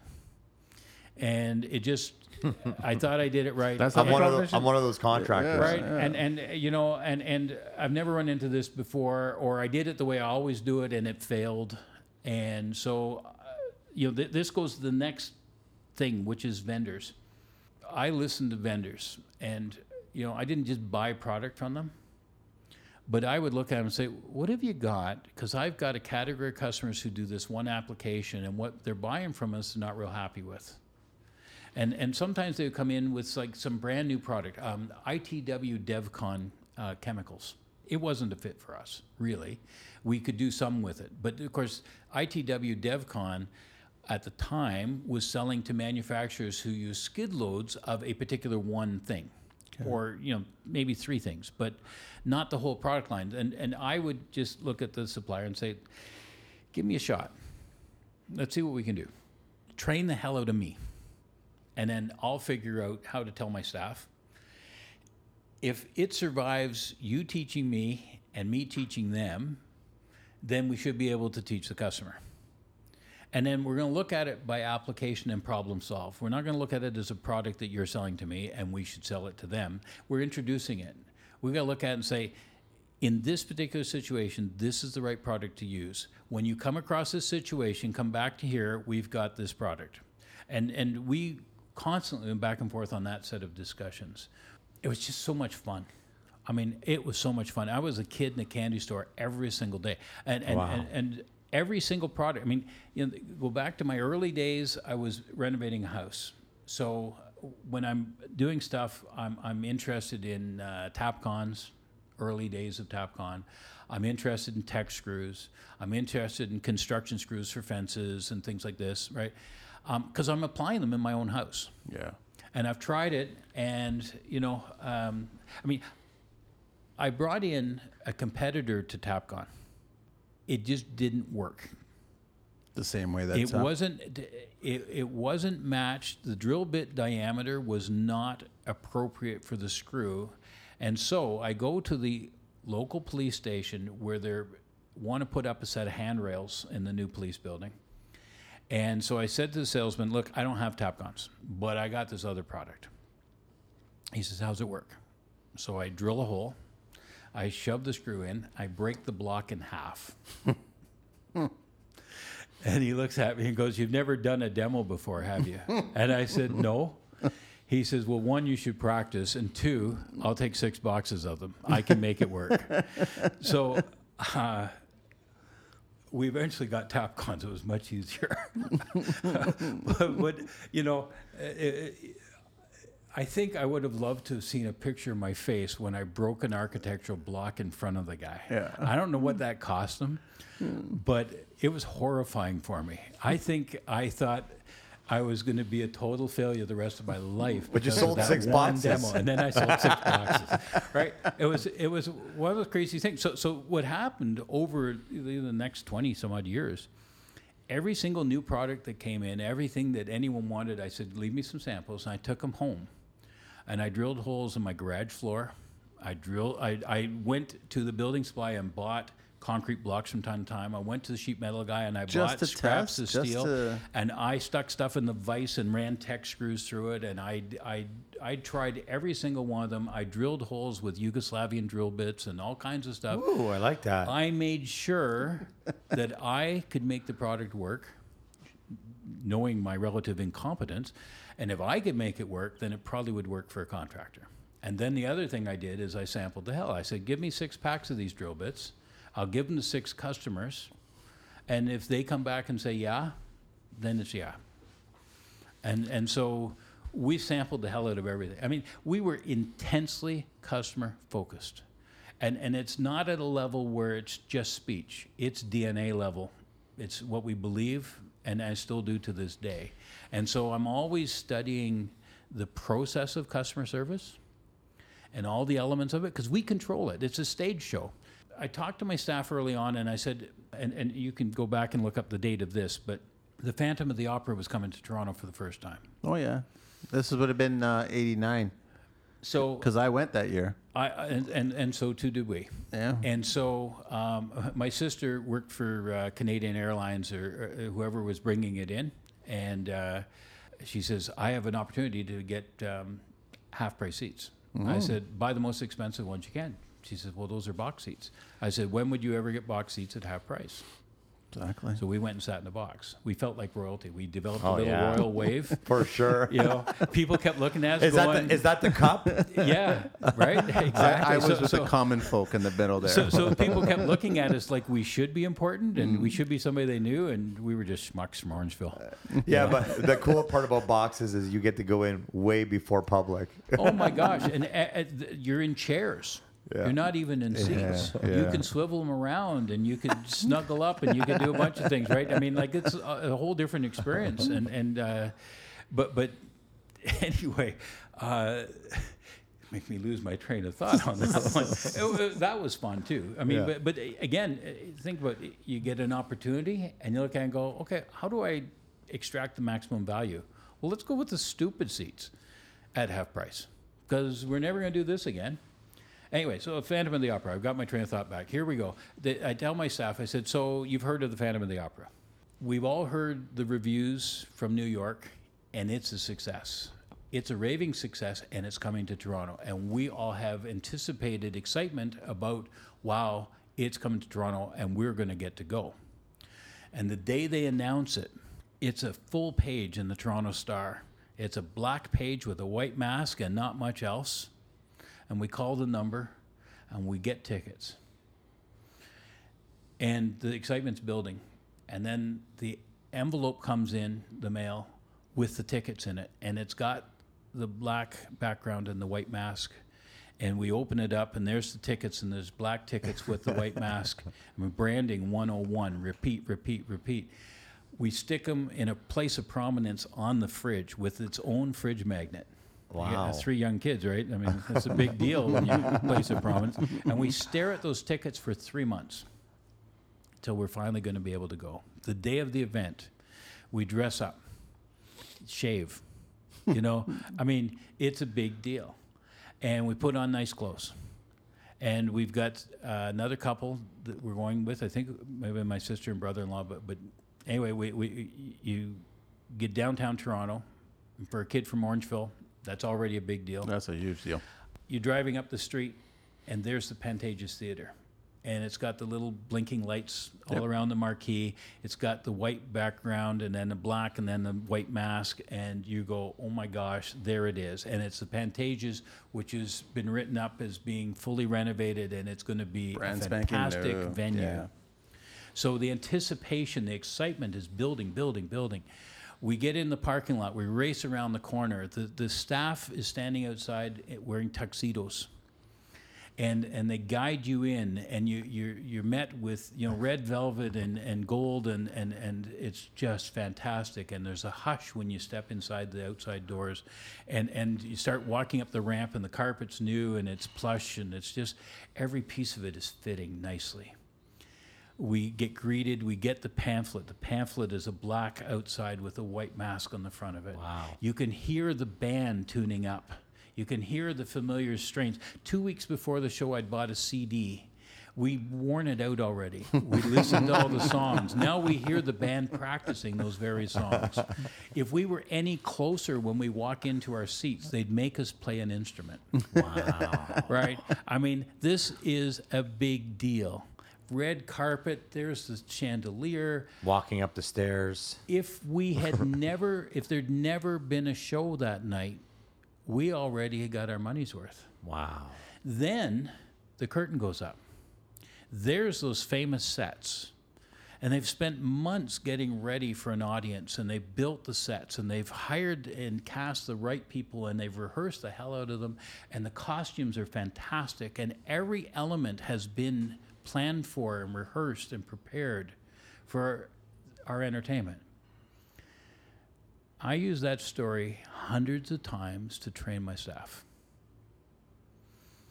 we have a marquee name on our, every one of our buildings. We send out our advertising through flyers, radio, and TV. When the customer is finally going to get a chance, I said, I, I, I have this vision in my head that the kid is 13 years old and he's doing his homework, laying on, on the living room floor in front of the television. And along comes our ad. And now he's 22, and his boss says, Go get me some of these. And the only name in his head is ours Yeah. right? And so the anticipation, he finally has a reason to go visit our place and he's seen it on TV and he wonders what he's going to run into. I said, Well, we better be prepared for this guy because when the curtain goes up, it's showtime.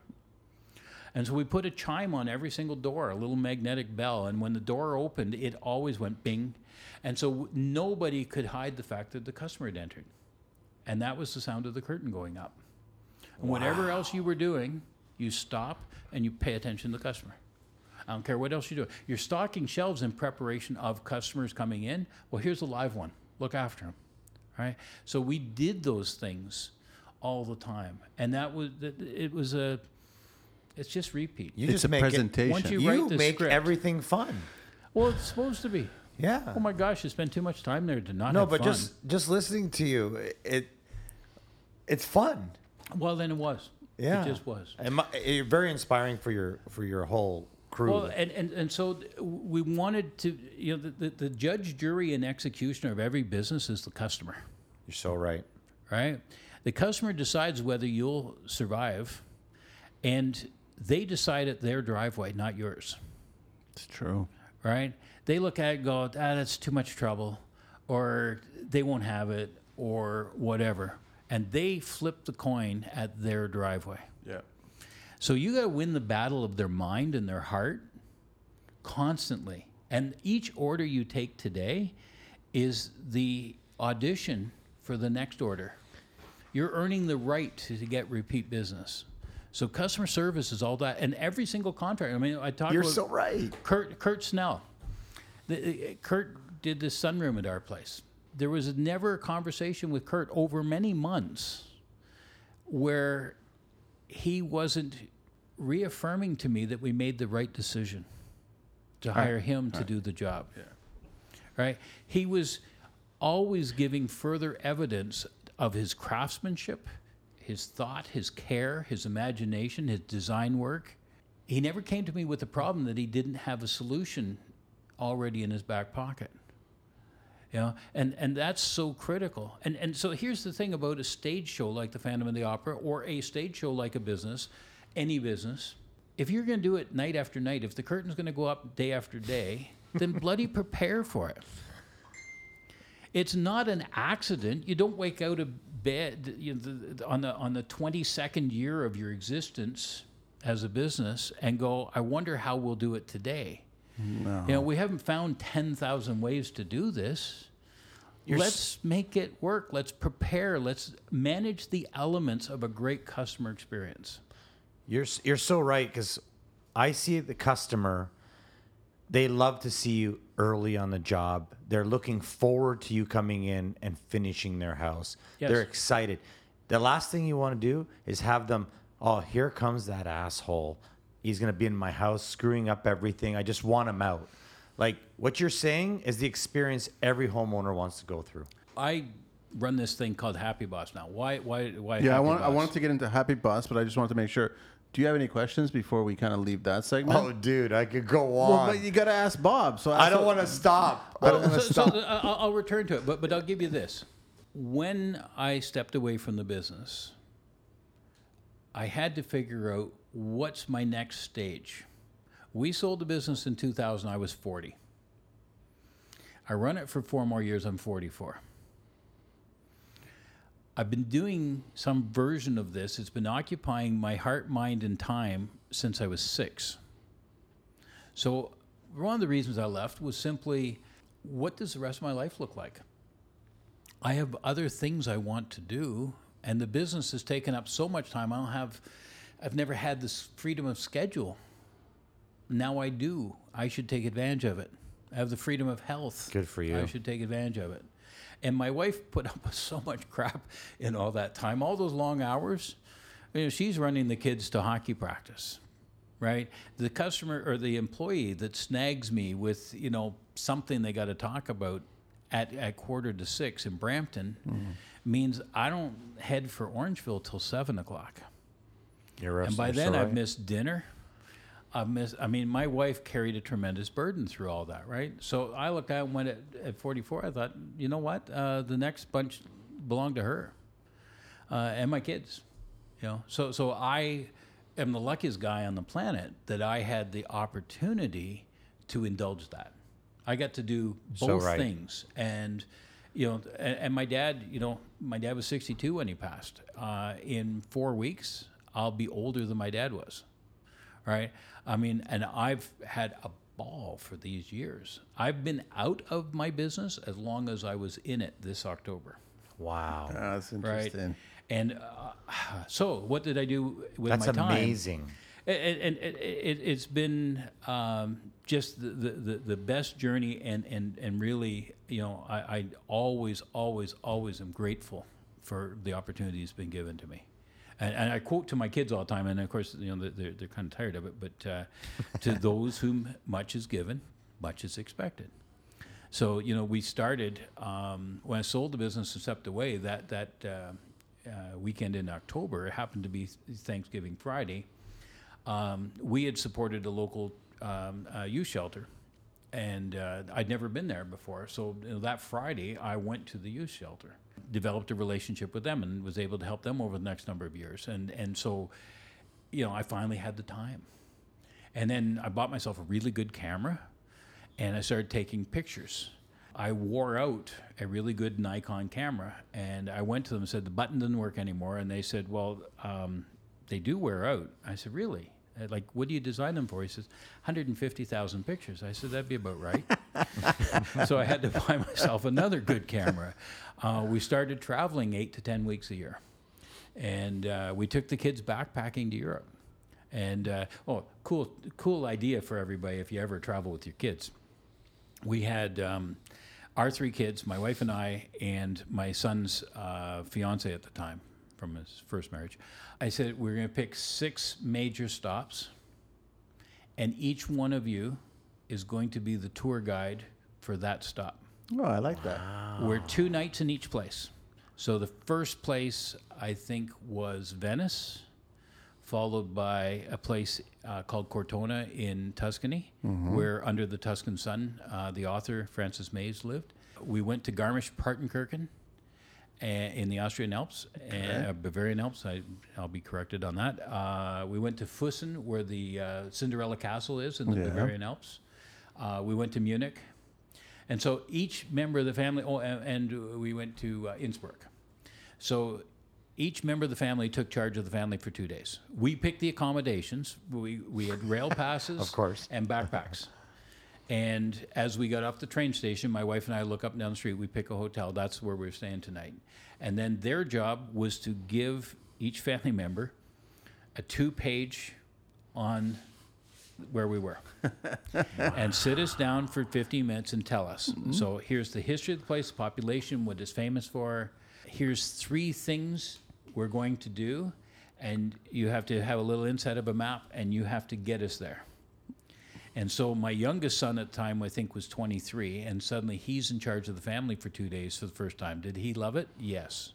and you know, he took us in Innsbruck into the inner court of a castle, and he knew there was a restaurant in the back there, and we needed to have one of those great big pretzels and a German beer.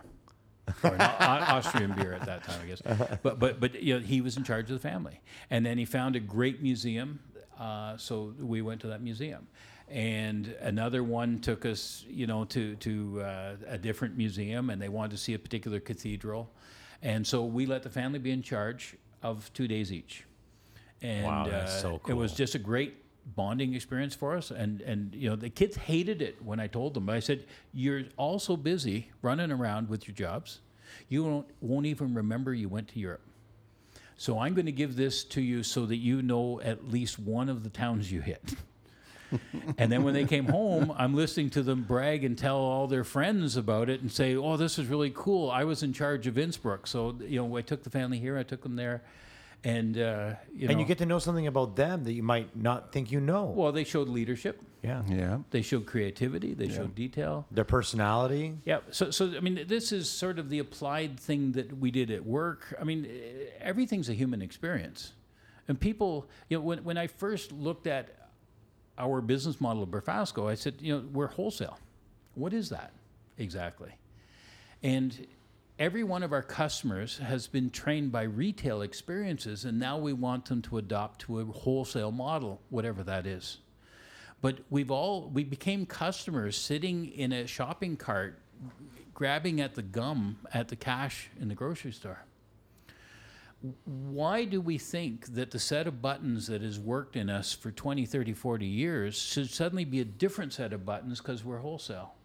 Why should we have to tolerate less than good customer service? And why should we have to tolerate stuff being hidden around in the back? And why Yeah. should we have to tolerate not being able to pick something up and ask somebody a, a question about it? Right? Retail would do that. So why don't we just borrow the retail model and apply it to our business and stop worrying about wholesale and retail? It's outdated. So everything was done through the perspective of the customer. Everything. Everything. Everything. So whenever you were trying to pose a question, someone had a question, you were always asking yourselves, I guess, internally and then also externally, what is the purpose of this for the customer? The customer, and how is the customer going to gauge with this? How is that going to work? Customer is judge, jury, and executioner. Yeah. And profits are a byproduct of a happy customer. But, I, but I think what's even more important is that as contractors or business people in general, we get caught up with all the politics of business, whatever level it may be commercial, residential, personal and you get out of touch. And the one thing that you're you're keeping it fresh and positive because most of these experiences aren't positive. There's so many negatives to the all of between these a pages. job and a career. Yeah. It's a difference between doing a job and being a professional. You really got to love what what I think you're saying is you really got to love what you do no matter what you choose to do. And and, and so uh, I'll, I'll give you a, way to look at that. There was a moment uh, in 2002. We're bringing a new guy on board, and so I take the CEO and the two of us go off to the airport and pick this guy up from Chicago. John hops in the back seat, and he's a really seasoned veteran of the industry. And we're on our way to go see another place that we're looking to buy. The CEO looks at me and says, uh, By the way, he says, for the next little while, he says, um, if you guys spend any cash on a capital item, I need you to call me. Anything over a thousand bucks.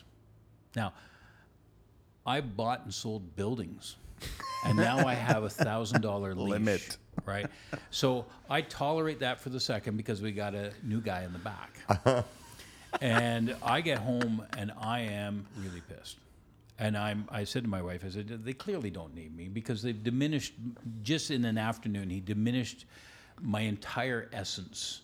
He's taken away all my authority, all my ability to do my job, and he's taken away my self confidence. And he's, oh, I'm just, I'm done. Did you fire him?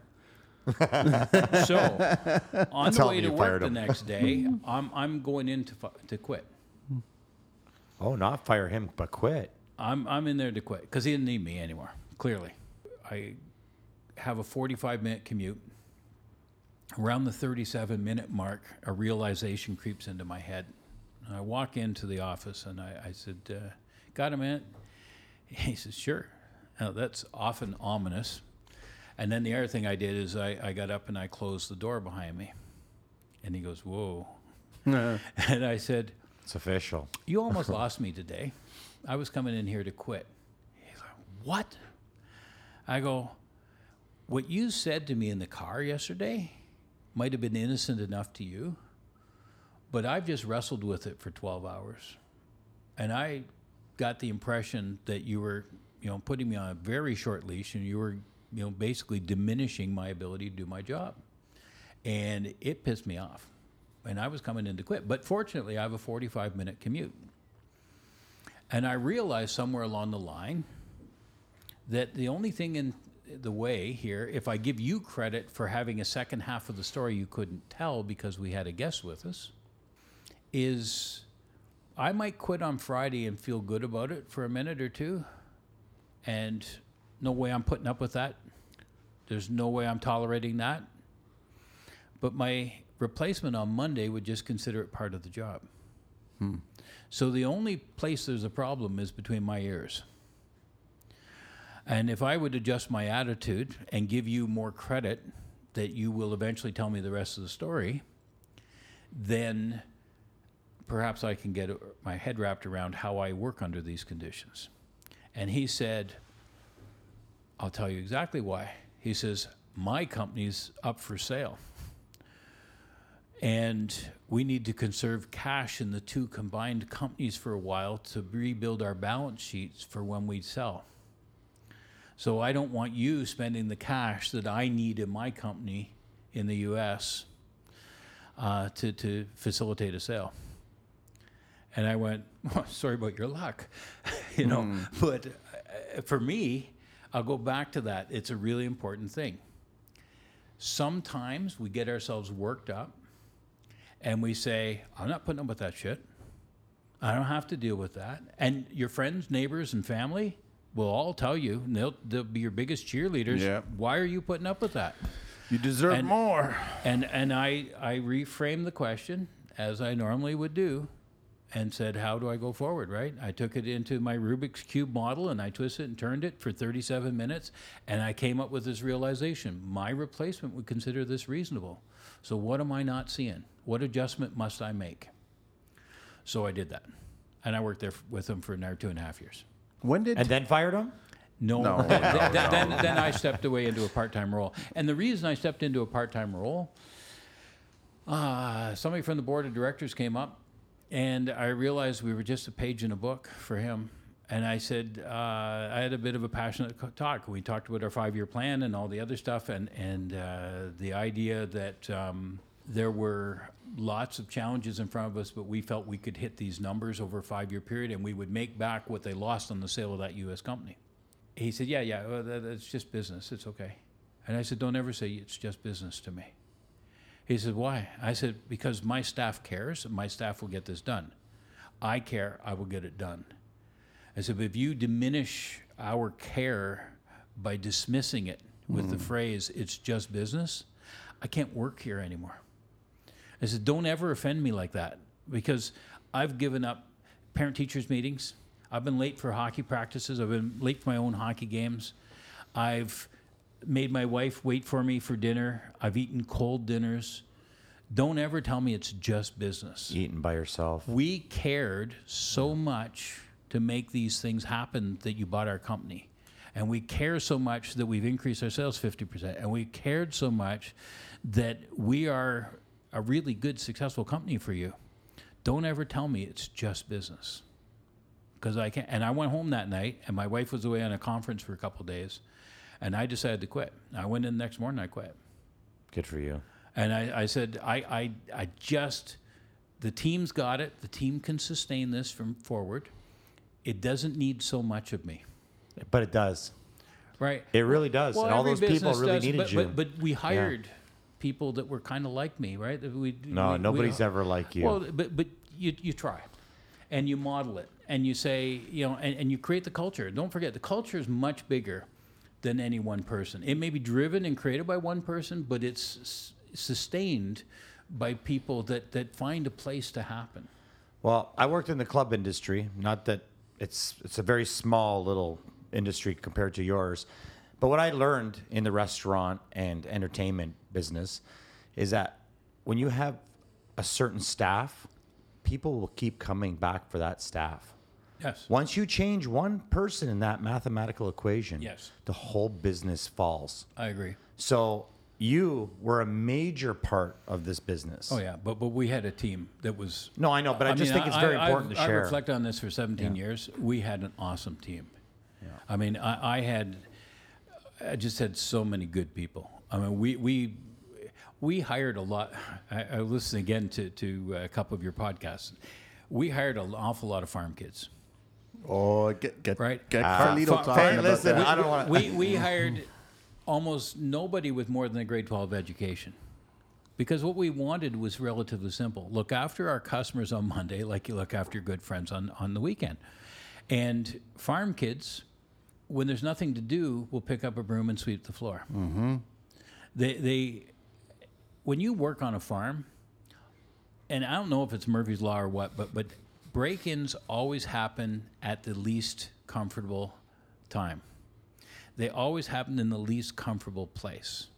The tractor never breaks down six feet from a toolbox. Oh my God. It breaks down in the third field back. My tractor broke down last week in the middle of my raspberry bush. right? I mean, you you the, the the the time walking back to the shop is a good time to reflect on life choices Oh my God.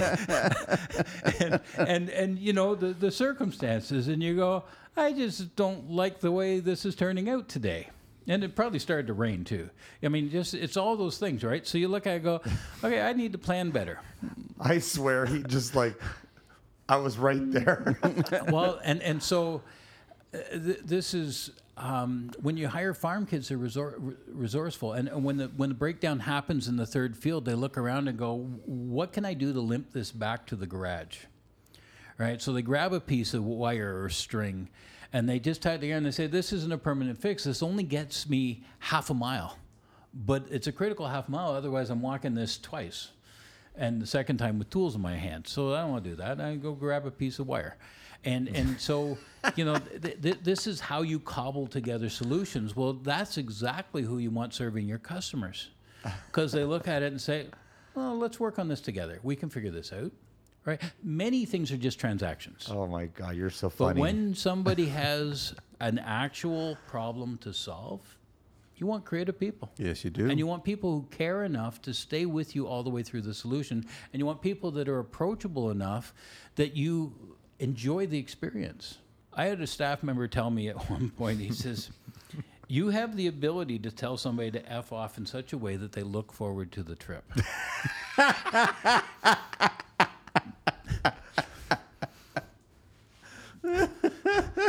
wow. I've never heard it that way, man, but I love it. right? I mean, but mm-hmm. why was it fun? 'Cause You're just it positive. Fun. You're- You know what? It doesn't matter where you're at and what's the circumstance. You're just you find a positive.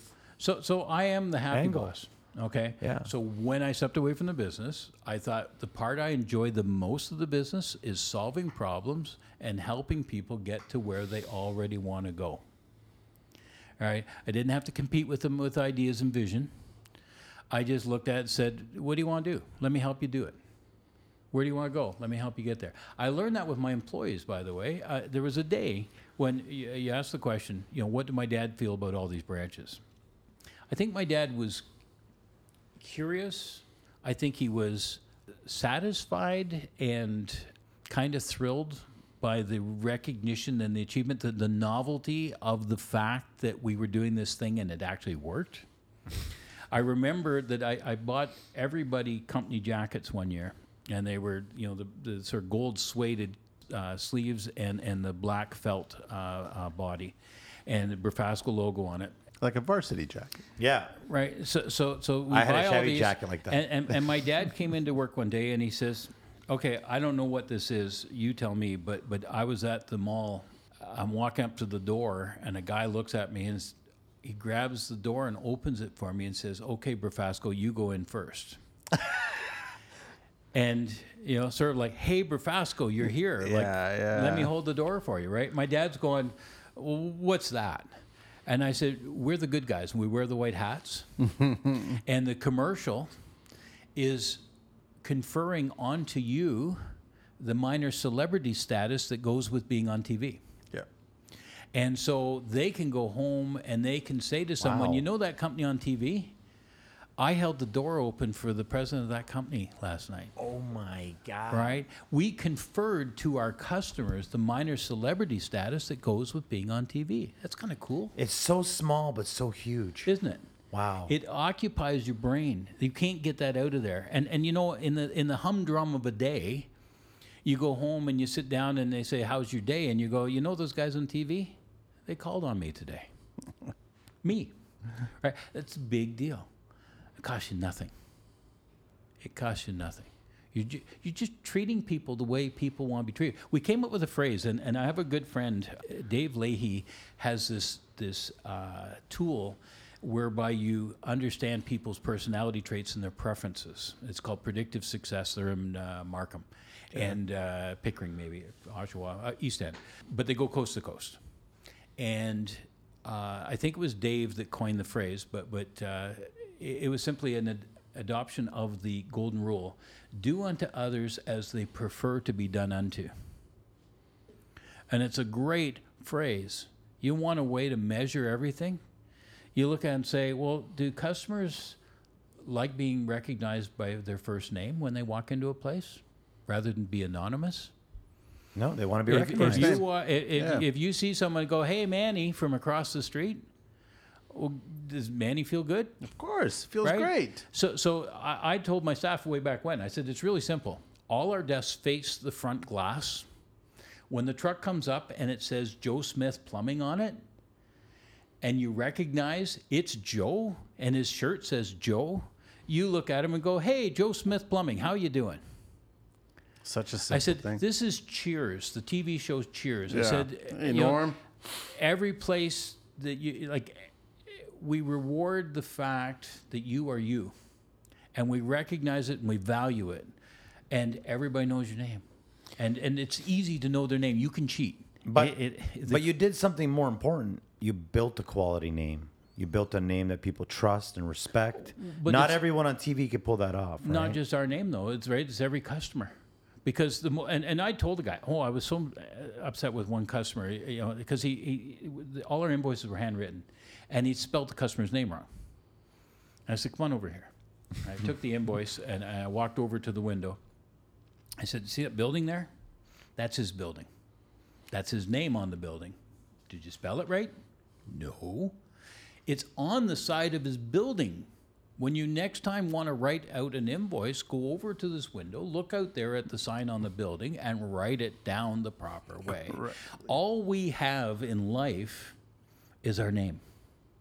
Whether Oh it's our name, our God, brand, our, our truth, our, our reputation, you sully that. If you don't value that, if you don't respect that, I mean, what are you doing? It's your word, your name. It's wow. core. It's core.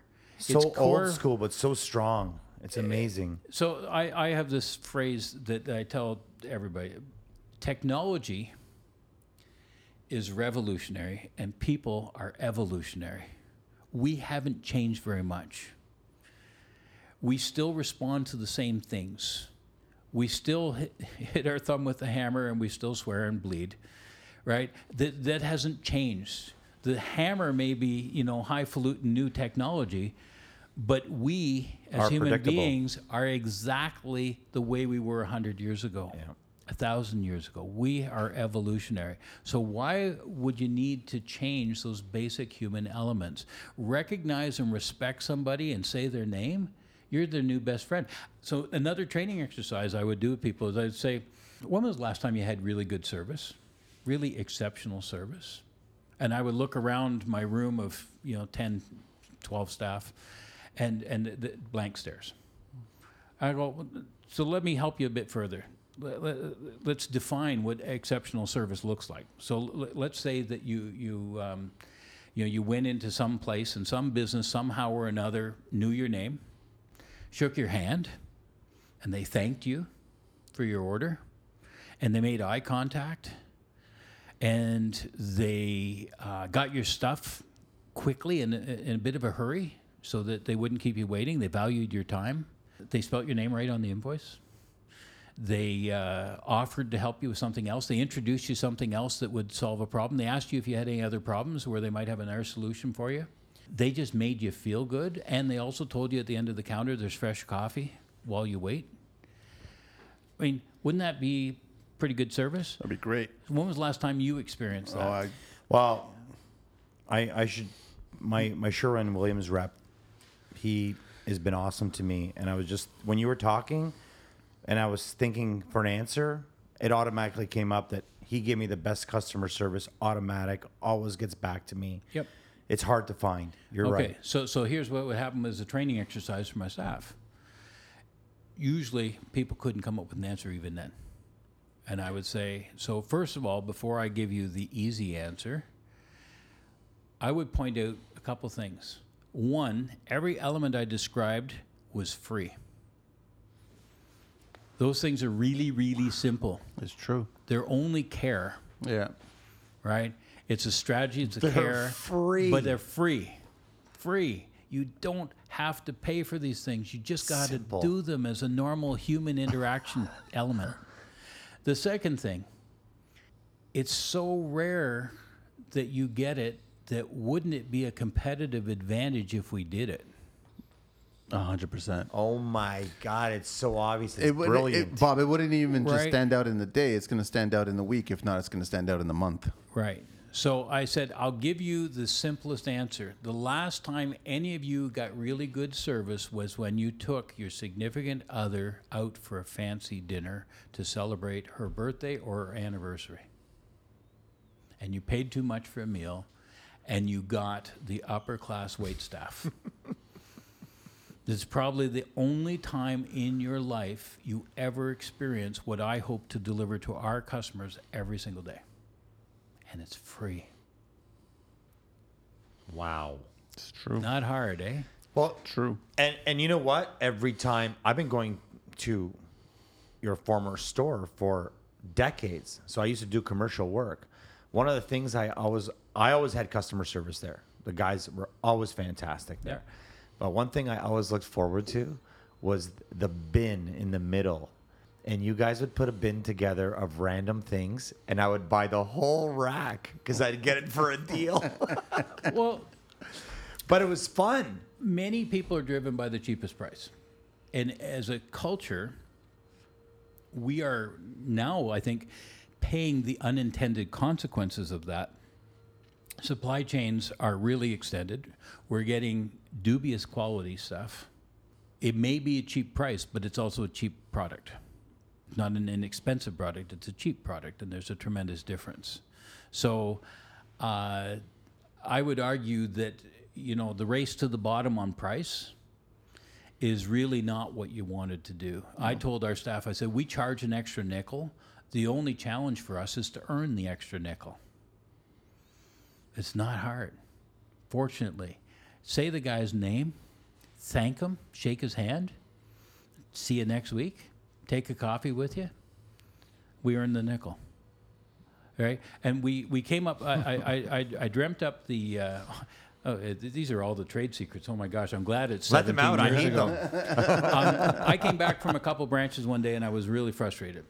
And I said, I'm just, I can't, these guys just don't get it. And so I, I took a, a lined yellow pad and I wrote down customer service, the Brafasco way. And I wrote out 10 elements of, of customer service. And I still have that yellow pad at home. And then I typed it out and I distributed it across the company. And it found its way into the front page of our, our training manual. The first thing was greet every customer by name and smile. Right.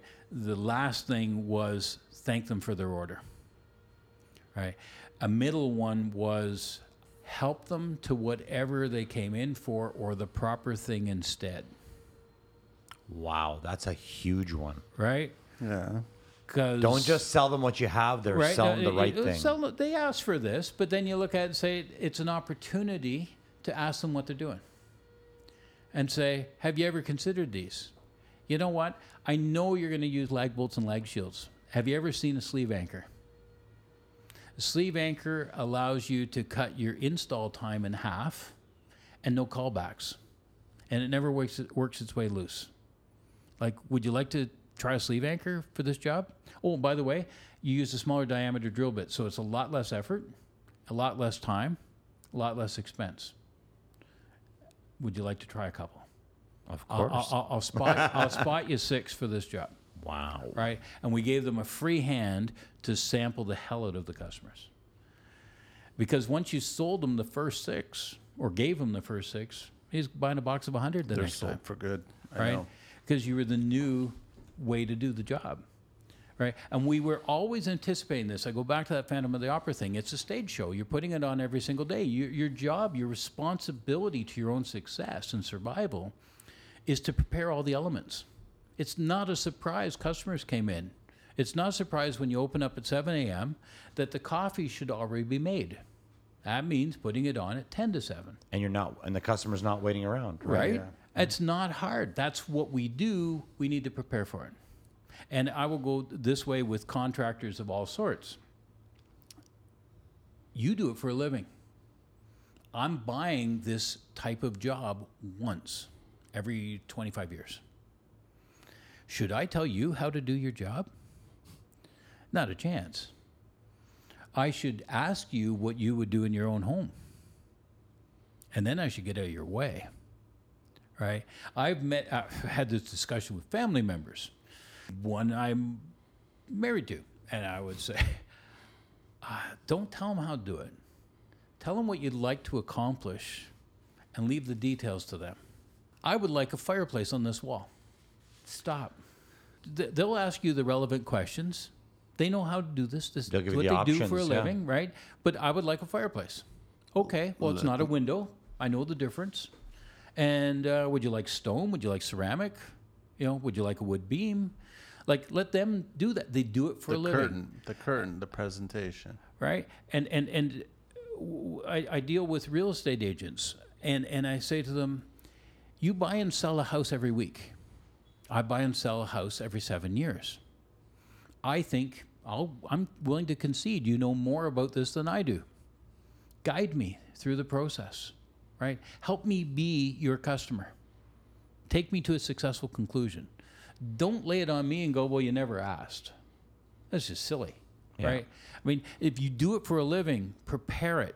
Be the Phantom of the Opera, any stage show, anything at all, and and you know, hire the right cast, build the right sets, imagine a great story, rehearse the hell out of it, find a great venue to happen, you know, Enjoy it. and enjoy it. Show the joy to the audience because you're going to do it, you know, six times through the week and twice on Sunday.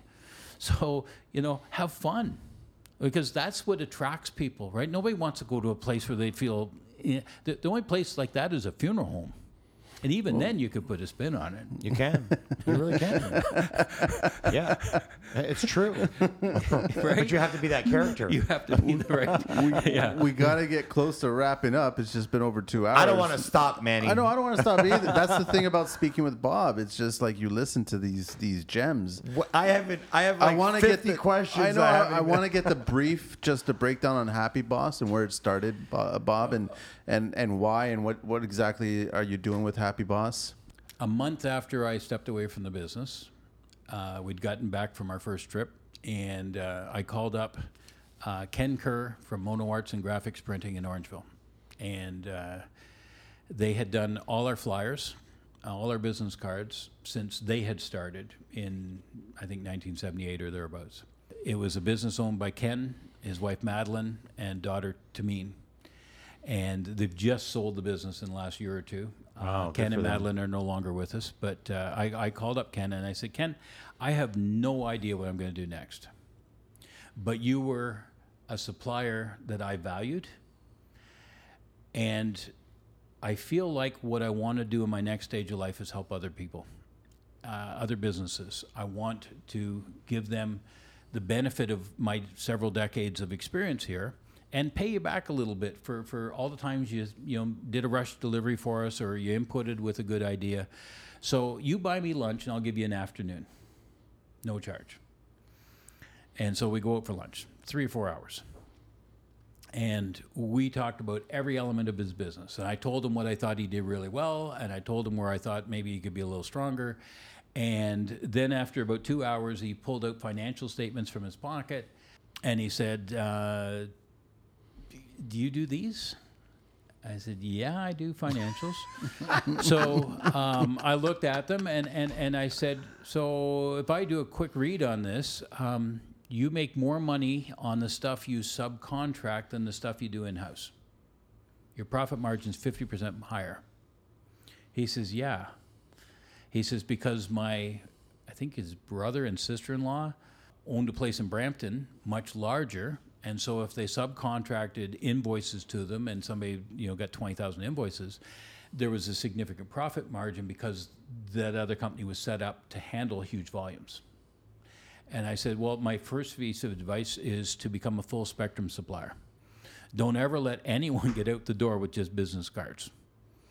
Make sure you always sell them their invoices too. Take all the two categories, make sure all your literature points out that you do both. Yeah. and you'll be more profitable. And then the next thing we talked about was uh, his daughter taking over the business. And I said, well, I think she's more than capable, and she's she's fantastic to deal with. She's she cares, you know, beyond. She's so capable. I said, I only have one question as a guy who works for his father. Have you asked her if she wants to? It's an important question. Wow, that is the biggest question. Right? I mean, it's crazy. So so from there, I A lot of called up- assumptions at that point sometimes in Well, family, yeah, right? because you know it's just the way you do it, right? Yeah. And and at the same time, I think you need to have the illusion of choice, yeah. even if it's not really a choice. But but you know, for a moment, uh, like I had to start my business for nine years before I was trusted in my dad's business.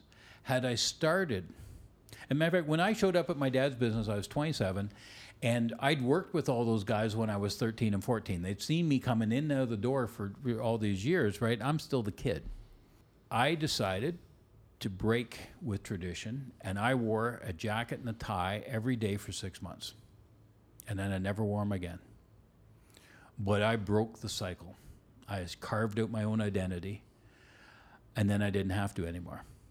But I couldn't be the kid anymore. That's so brilliant. So jacket and tie, every single, and I'm meeting all the vendors, right? So I put a better face on it than Yeah. you know some guy walking up in a t-shirt to have Yeah. a meeting with a guy in the hallway. I, I did, I just elevated the you know the performance. But once I'd done that, I put the jacket tie away. I went, oh God, I never want to do that again. You know, and occasionally I had to, but but you know, I didn't do it every day anymore. Um, so, so anyway, Happy Boss, I, I, I call up uh, Marg McCarthy. And Marg McCarthy owned McCarthy Signs. She just sold that in the last year. And she had done nine branches worth of our signage. I was driving up Highway 10 one day, in, I was in Primrose, and I saw a billboard. And I pulled over and I wrote down the number and I called McCarthy Signs and I said, um, You have a billboard on uh, the, the east side of Highway 10, just south of Primrose, a couple miles. She said, I'm familiar with the billboard, it's one of ours. And uh, I said, um, I'd like to talk to who did that sign. And she said, Well, I did. I said, Well, when you say I did, she said, No, I am the designer and it is my company. My husband installs for me, but you know, I'm the designer. I said, Well, I want to bring that energy from that sign, that vibrancy, to our signs. Our signs are flat, they're technically competent, but they're not inspiring. I need to work with you. If you'll work with me, I want to come see you. So I mean, I drove in and saw her, and so you know we did these nine branches, maybe more. I mean, they went to Kingston and installed signs, uh, a big long trailer, and the Brafascos were 20 feet long. In Newmarket, the bees facing the 404 were nine feet square, Ooh, illuminated. wow. And the landlord called me and he says, uh, About your sign. I said, Yeah. He says, well, They're really big. I said, Yeah, yeah, I know. Um, we're beside the 404. It's going to be great for business, eh? And he says, Yeah, but, but really big. I said, Yeah, it'll help us pay your rent. he says, Well, yeah, okay, when they're really big. I said, Did they get the second one up yet? He goes, Oh, God, no. right? So, oh you knew how to you know how to change the energy right around. Right? I mean, well, I, I got him most of the way there, and then you know, so so Marg McCarthy, I, I I ended up having a paying gig with Marg. We met a number of times, and she bought me a number of lunches, and uh, and actually paid an invoice. And she was the first one, and uh, I, I just I, I helped her solve some problems in her business, and so I do this with a half a dozen more businesses, and then I finally meet up with uh, an IT guy, and and. Uh, I, I have a team. My, my, my daughter, who's very creative, and, and uh, uh, she's helping me with all this. And uh, Karen, who's my assistant, has worked for the family since 1986. She does all our books and admin work. Uh, four from the, the IT side. And, and I said, so this is what I want to do. And this is what I envision with Happy Boss, a subscriber-based business. Uh, lots of video, YouTube videos, whatever, and uh, blogs and podcasts and um, uh, uh, links to articles and news articles. And I just simply want to help a whole bunch of small businesses be better versions of themselves.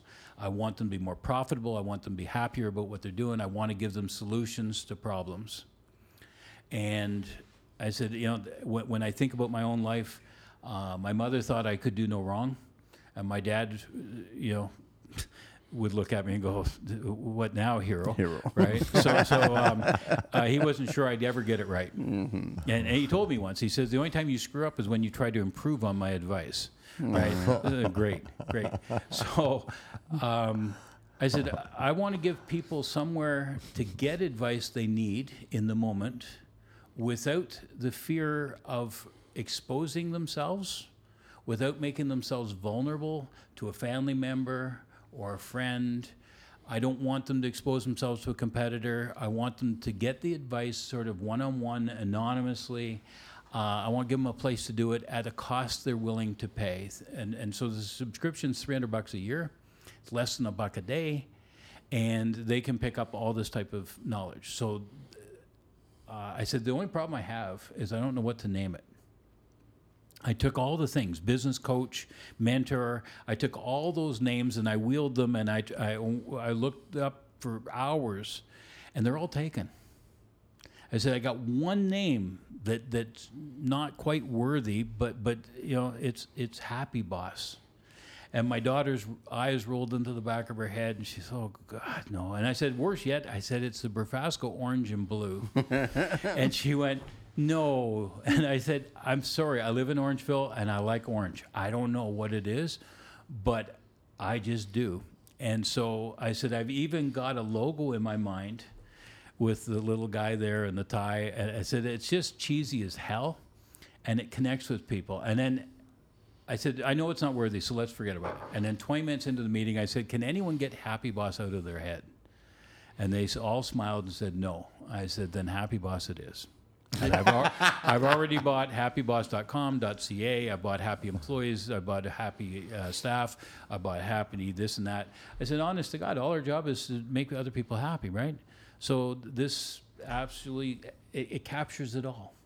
Actually, the logo puts a smile on your face when you're looking at it. So, so I have golf balls. I should have brought you a golf ball. Oh. The golf ball has the same logo, and it's what I aim for when I pull out driver.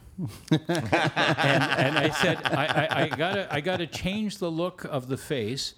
What would you look like if you saw the face of a driver? coming at you? A little bit of coming a at you? surprise, yeah, a And surprise so look. that, that's actually what I did, and uh, uh, so I have the golf balls as well. That's funny. And uh, I did I did um, uh, hockey sweaters, and we picked out the old Edmonton Oiler color scheme, which Well, is very close to course, ours. yeah. And we put the Happy Boss logo on the front, and they look good. We've been in you know curling tournaments with those.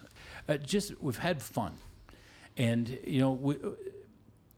It's all just a human thing, right? We connect with other people and we help them get to where they're going. We help them solve the problems they're dealing with, and that manifests itself. So I've taken Happy Boss now. I probably, oh my gosh, in 17 years, I've probably helped 150 or so businesses. Well, you're gonna need to help me. I need um, lots of help. I, I, I, I'm, I, it's what I do. I, people say, well, you know, what's the company like? I said, the company's me. I'm, I'm the company. It, we're, we're inseparable. It, it, it's what I do at the DNA level. It's how I'm wired. I don't have to think about, you know, putting on a different hat to do this. This is who I am. And I love it because I get to meet so many great people. And I, I help uh, with the Dragon's Den event up in Meaford. What? oh, really? And huh? um, the uh, uh, Meaford Chamber of Commerce has been running a Dragon's Den event for 22 years, and I've been heading up the selection committee for about seven. I just finished like a seven-year stint on their board of directors. I coach the businesses to the stage. So you know, you get 10 people apply for five spots. I do a pre-interview with each of the 10. I go over their business plan, and uh, you know, there's holes in it you drive a truck through. Um, but I try to decide: are they passionate and do they know their stuff? I don't care about the business plan so much. It's a part. It's what the dragons will need to see. I'll help them make that better. We give them a training on that and everything else. But in three weeks, well, first of all, I have to evaluate them all, put them out to the committee, and I've asked background questions. So the committee gets those as sort of bonus information. We pick the five. I call all 10. I let them down, but, but I make the offer to help them all. Okay. And then the five that go to stage, I meet with them all individually through the process, and we talk about what it's like to be on the stage. We talk about the fact that what we're going to do in the next three weeks is not working on their business, it's winning a competition. And then I make the offer for each one of them that they can have a year of my spare time following the show. And that's always my gift to the, the show. So I'm working with several of those at any point in time. It's a blast. And you meet so many nice and passionate people, and they all just need they need to know when they get to a particular intersection they've never seen before whether they should turn left or right. And once you do that, get out of their way. And they may never ask you another question. But at that moment, it made all the difference, right? And that's all I'm doing. And uh, I don't want to be a, a, capital C consultant. I, I want to be more of a coach. And I don't want my time to be eaten up. On, I'm not looking for fees. I'm just trying to spread the knowledge and sort of culture that I've been blessed with and, and pass it forward. I mean, that, that's all we're doing. How We're is the pool out there, Bob? Like, how is? I'm assuming most of these people are younger. Uh, you, you, you'd assume right, but you'd only capture seventy-five percent of it. Okay. Because there's there's couples in their sixties and seventies that have a Yeah, new they- idea for a business. It's like a new idea that just came out of nowhere, and they're just Yep. figuring it out. But I, Yep. I guess with the pool of people that you've been speaking to, how are they? Are they? Are, are these ideas, or is it passion? Is it is it there, or is it? Oh, it's it's there. It's there Okay. for sure. Uh, uh, uh, I'll, I'll throw you one other thing. I, I've recently got uh, so this is a bit of a twist. I never went to university as a kid, but at 37, I was given the opportunity to go get my MBA from Queens, and they have an executive MBA program. I did that, and and you know I took the road less traveled. Right, I get the book, I get the application form that's in the book. Uh, I, I take it to my dad's partner who suggested this. And I said, why? And he says, well, the company could use new ideas. And when we go to sell the company, uh, it'll make each of you guys, you know, better prepared for the, the sale. And, and you, know, you might actually hang around. Uh, and he says, we'll benefit from the ideas. And so I get the book and I, I flip to the back page where the cost is. And I walked up to him and I said, there's the cost. He said, yeah, it's Queens. That would, that's what it would be. Uh, this is a man who had grade eight, but sent one of his daughters to Queens. Right. I mean, how many times we hear that story, especially in contracting, right? The first generation does all the labor work and then they send their kids off to university Wow. Yep. right? So I'm getting this chance. I was invited to show the pamphlet to three or four other guys who all turned it down. They don't need it. And, and so I went up to my dad's house the next day and I said, uh, This is what your partner's up to. And I show him the brochure. He goes, "What do you need that for?" He says, "You're already, you know, in the business, and you're senior, and you're this and that, and we'll sell it one day, and you'll be fine." I go, "I'm doing it. I want to complete the circle in my life, that the part that's missing from way back when. I did never knew how much I needed that or, or wanted it until I was finished. But boy, it was it was emotional when I finally got the paper. But I said, I do want to know the other parts, the stuff we don't know, because as the business grows, I mean, we're now doing tens of millions in sales, and um, there's challenges we're going to run into, and we're going to have to hire a higher class of employee in the admin side, people that are finance people, people that are IT people. I want to be able to talk to them. I mean, I'm a generalist. We're all generalists. We've made it from the ground up, but but can we do this? And so I feel like this would be a good thing to do. I said, and you know, if I wash out, I wash out. I mean, I then I'll I'll be fine. I'll pretend I'm fine. But you didn't wash out. So no, I did not. Um, I, I, I nearly drove home on, on day four. I got 65% on something called the role of the general manager, and I'd been one for 11 years. And I thought, I called my wife and talked for two hours, and I said, um, I'll see you at midnight. Because if I get 65% on the one thing I know, I'm in trouble. Now, they handed me a laptop. I'd never had one. All the assignments were due in four days, and they were in Word and Excel, and I'd never seen either program. Hi. It was a steep learning curve. Wow. And that night, I did not drive home, but I came into class the next day, and the, the uh, lady by the name of Kate, who was sort of in charge of 75 of us, she looked at me in the hallway and said, You look like hell.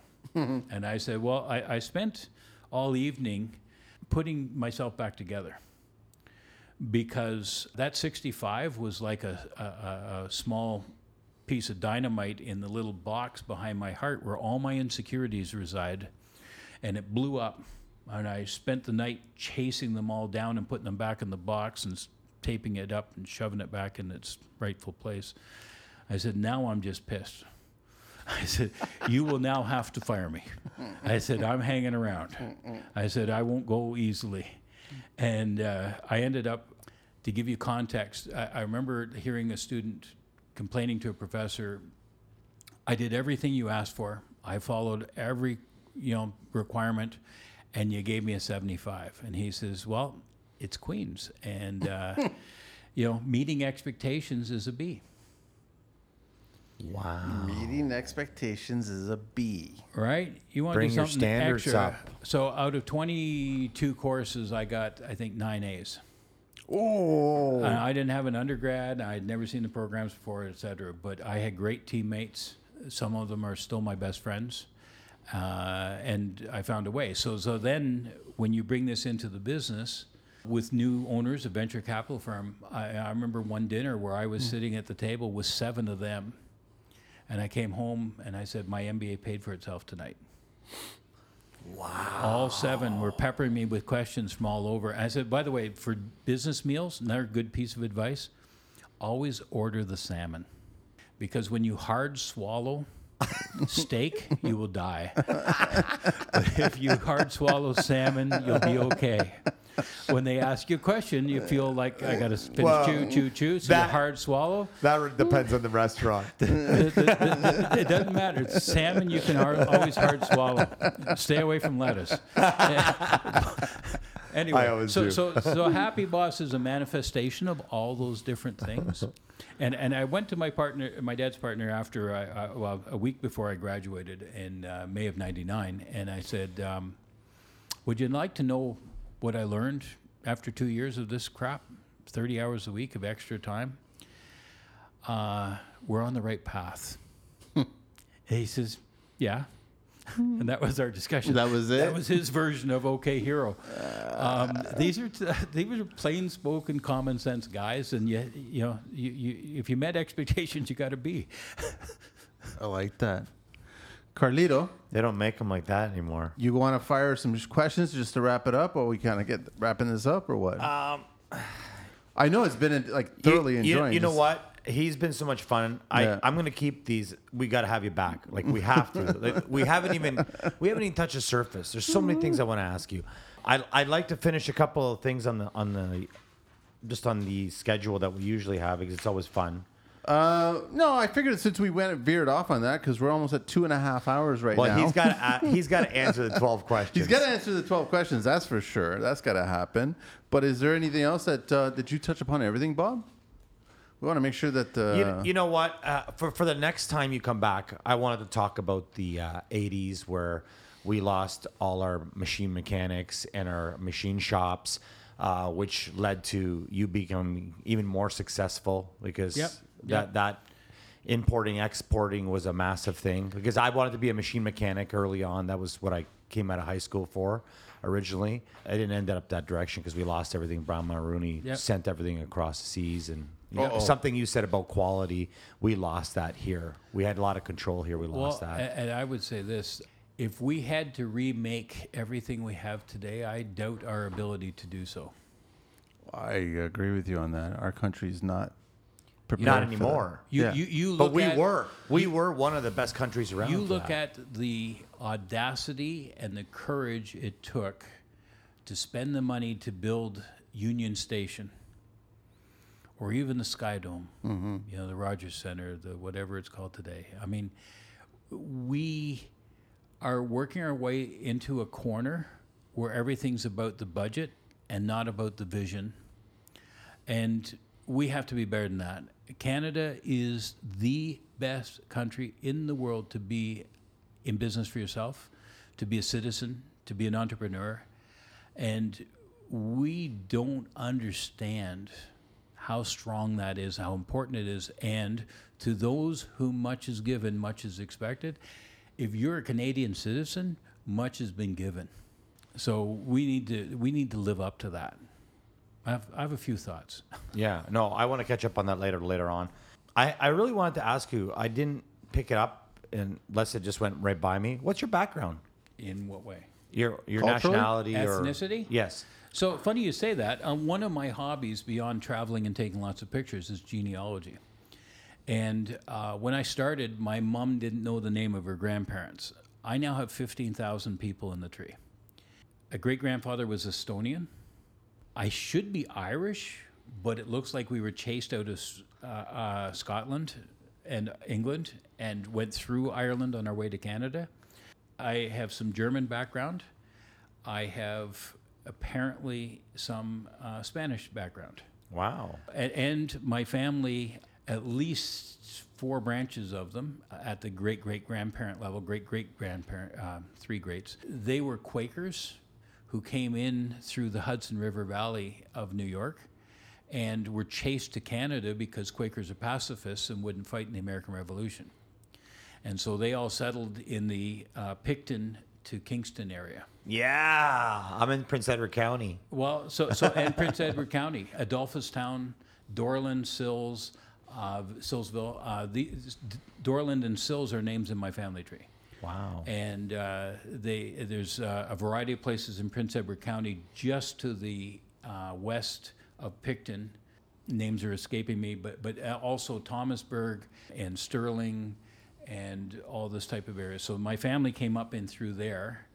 Yeah, it's, uh, I'm- I'm a mutt. I like it. I'm definitely a Well, mutt. no, I, I was curious because um, one thing I don't see with the generations here is what I see from my family is uh, my family being European background. Everyone was married at 16. Everyone had a full time job. They were already like at a different level of maturity. And I just found that through your stories, you started really early with everything. So I was just trying to find out your background for So that. my grandfather was 21 when my dad was born, and my grandfather was one of two.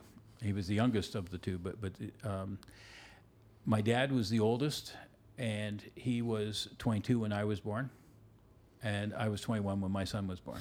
wow. So um, I, I looked at my son the day he turned 21. I said, "No pressure." but And, and what I, I was, never what I was- a reason not to get on with it. Well, what I was leading to is, do you think the drive that you have was because of that background? Because you don't see that every day anymore. Well, you do you see it, but see the, it num- the percentage is very short. it's not anything special. It's just what you do. But it It is may special. it may look unique or rare or something, but but it, it was just normal. It, it was just. It, it, I sold nuts and bolts in the absence of being able to come up with a good story for my dad as to why I shouldn't. right? I mean, it was an accident. It was totally an accident. I wasn't planning on that path. I was trying to figure out what I would do, but just to shut the old man up, I went out and sold some nuts and bolts. right? But it turned out to be actually pretty good at it. And I thought, well, this will do till something better comes up. Never did. Oh, on, on a funnier note, the first couple of years that you were working in your in your youth, did you ride your pony to work? No, no. Um, but but very close. My first car was a Pinto. Oh yeah, I loved it. My buddy put a 454 in one. Yeah, I rode it off after nine days. They were bad back then. What color was the Trans Am? Uh, I had I had a '67 Firebird. Oh, sorry, yeah, Firebird, yeah. Yeah, yeah, and and I'll tell you the reason I, I got rid of it is because I came out. Well, first of all, my son nearly ran me over in it. He was about two or three. They didn't have the parking interlock, and we had a slightly sloped driveway, oh and he put it into neutral. And it was easy to while knock I it was into- doing something at the back of the car. They had the nicer body styles. You're your. Uh, it was fun. I had the Oh my 74 gosh. Firebird. Yeah. Yeah, it was more like the Trans Am. Yeah, but- so so this thing, um, it, it was a blast. And but one day I came out, and again the doors didn't really lock and stuff like this. Was you know pretty primitive. Uh, there was a guy sitting in my car, in my driveway, and I said, "What are you doing?" He says, "I really like this car. I just had to sit in it." I sold it two weeks later. To him? No, to somebody, but I just thought, nah, just this this is over. And and also the dash was cast iron, and I could imagine my brain splattered all over it. And I now had two kids, and I so I think I used the the two grand uh, to buy a couch and pay off some household debt. Um, you know, I mean that's what you do, right? Priorities. And then you go on. I didn't. I bought a, a, a nicer car 25 years later. My fun car, my first fun car. What is And, it? Uh, it was a Mercedes convertible Oh. And and and I I, I really sat down. I saw it in, at the dealer. I actually saw a Porsche Boxster, and I'm too tall to be in a Porsche Boxster. So, Yeah. uh, but the guy, the salesman, to his credit, said, "You're too tall, but your wife would love it." um,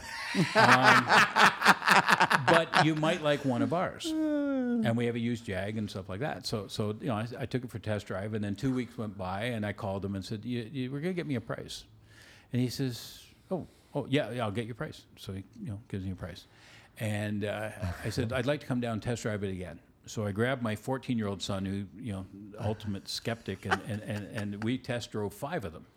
And we're at St. Catharines, by the way. This sounds so Of fun. Of all things, we're in St. Catharines.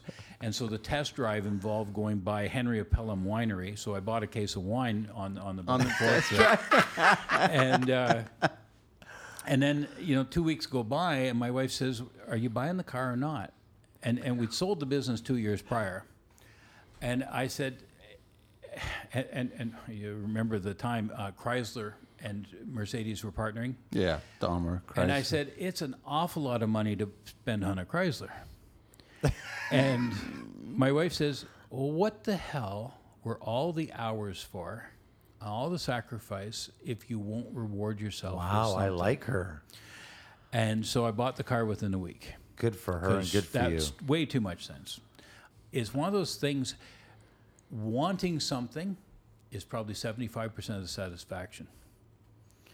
You don't actually have to buy it sometimes to get most of the enjoyment.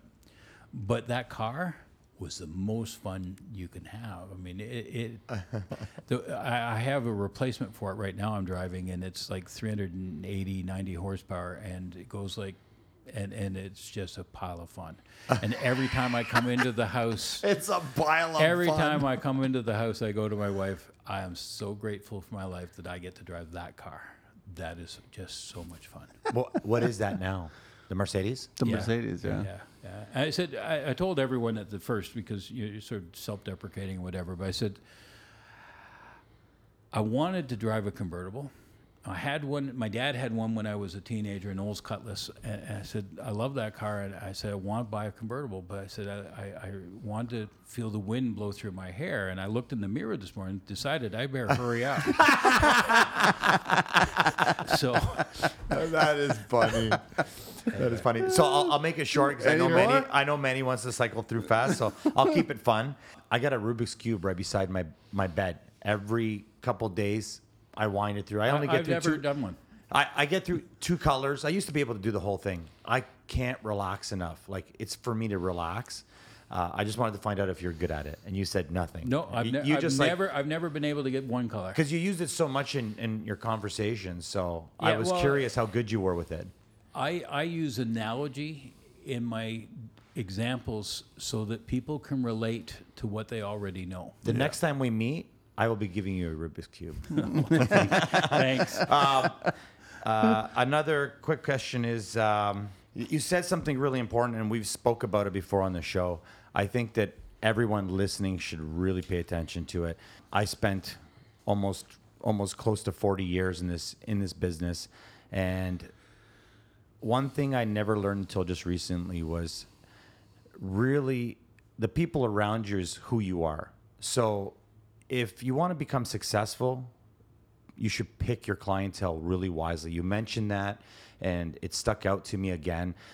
If you want to succeed, pick the kind of customer you want to have, the kind of the kind of place you want to be with your business. If you want to be at the bottom and you just want to be a maintenance guy, that's who you're going to be. If you want to be a big builder and you want to work with 25,000 square foot homes, that's where that's where you want to put yourself. And I think for anyone listening, that's what you need to figure out where you're happy. It doesn't mean you have to be rich or poor. As long as you're happy and you know where you're at to be happy. Yeah, there's a natural zone You know, and we all have glass ceilings. I mean, you should break through a glass ceiling or two in your lifetime, but there's a fit for everybody, and it doesn't mean you shouldn't stretch and and find you know new plateaus. You should look at it and say, you know, should life be a struggle? Like if if, if I'm if I'm always struggling, if I can't, if all the signs on the highway are backwards to me, I should turn around and go the other way, right? And and it's one of those things where you got to know yourself. That's the hardest journey we all have is learning ourselves, and and then you know find a place to fit and find a tribe. I mean, there's a book called Tribes. Yeah. I'd recommend everyone read it. I, I mean, it's it's it's brilliant in its descriptions of finding Seth, right? A comfort zone with people who are speaking the same language and, and, and whatever. And again, stretch a little. I mean, when I went to university, it was a big stretch, right? But I'm glad I did it. Reading a poem tonight possibly having to sing, oh my gosh, that's 10 second mm-hmm. stretch that I wasn't mm-hmm. really expecting.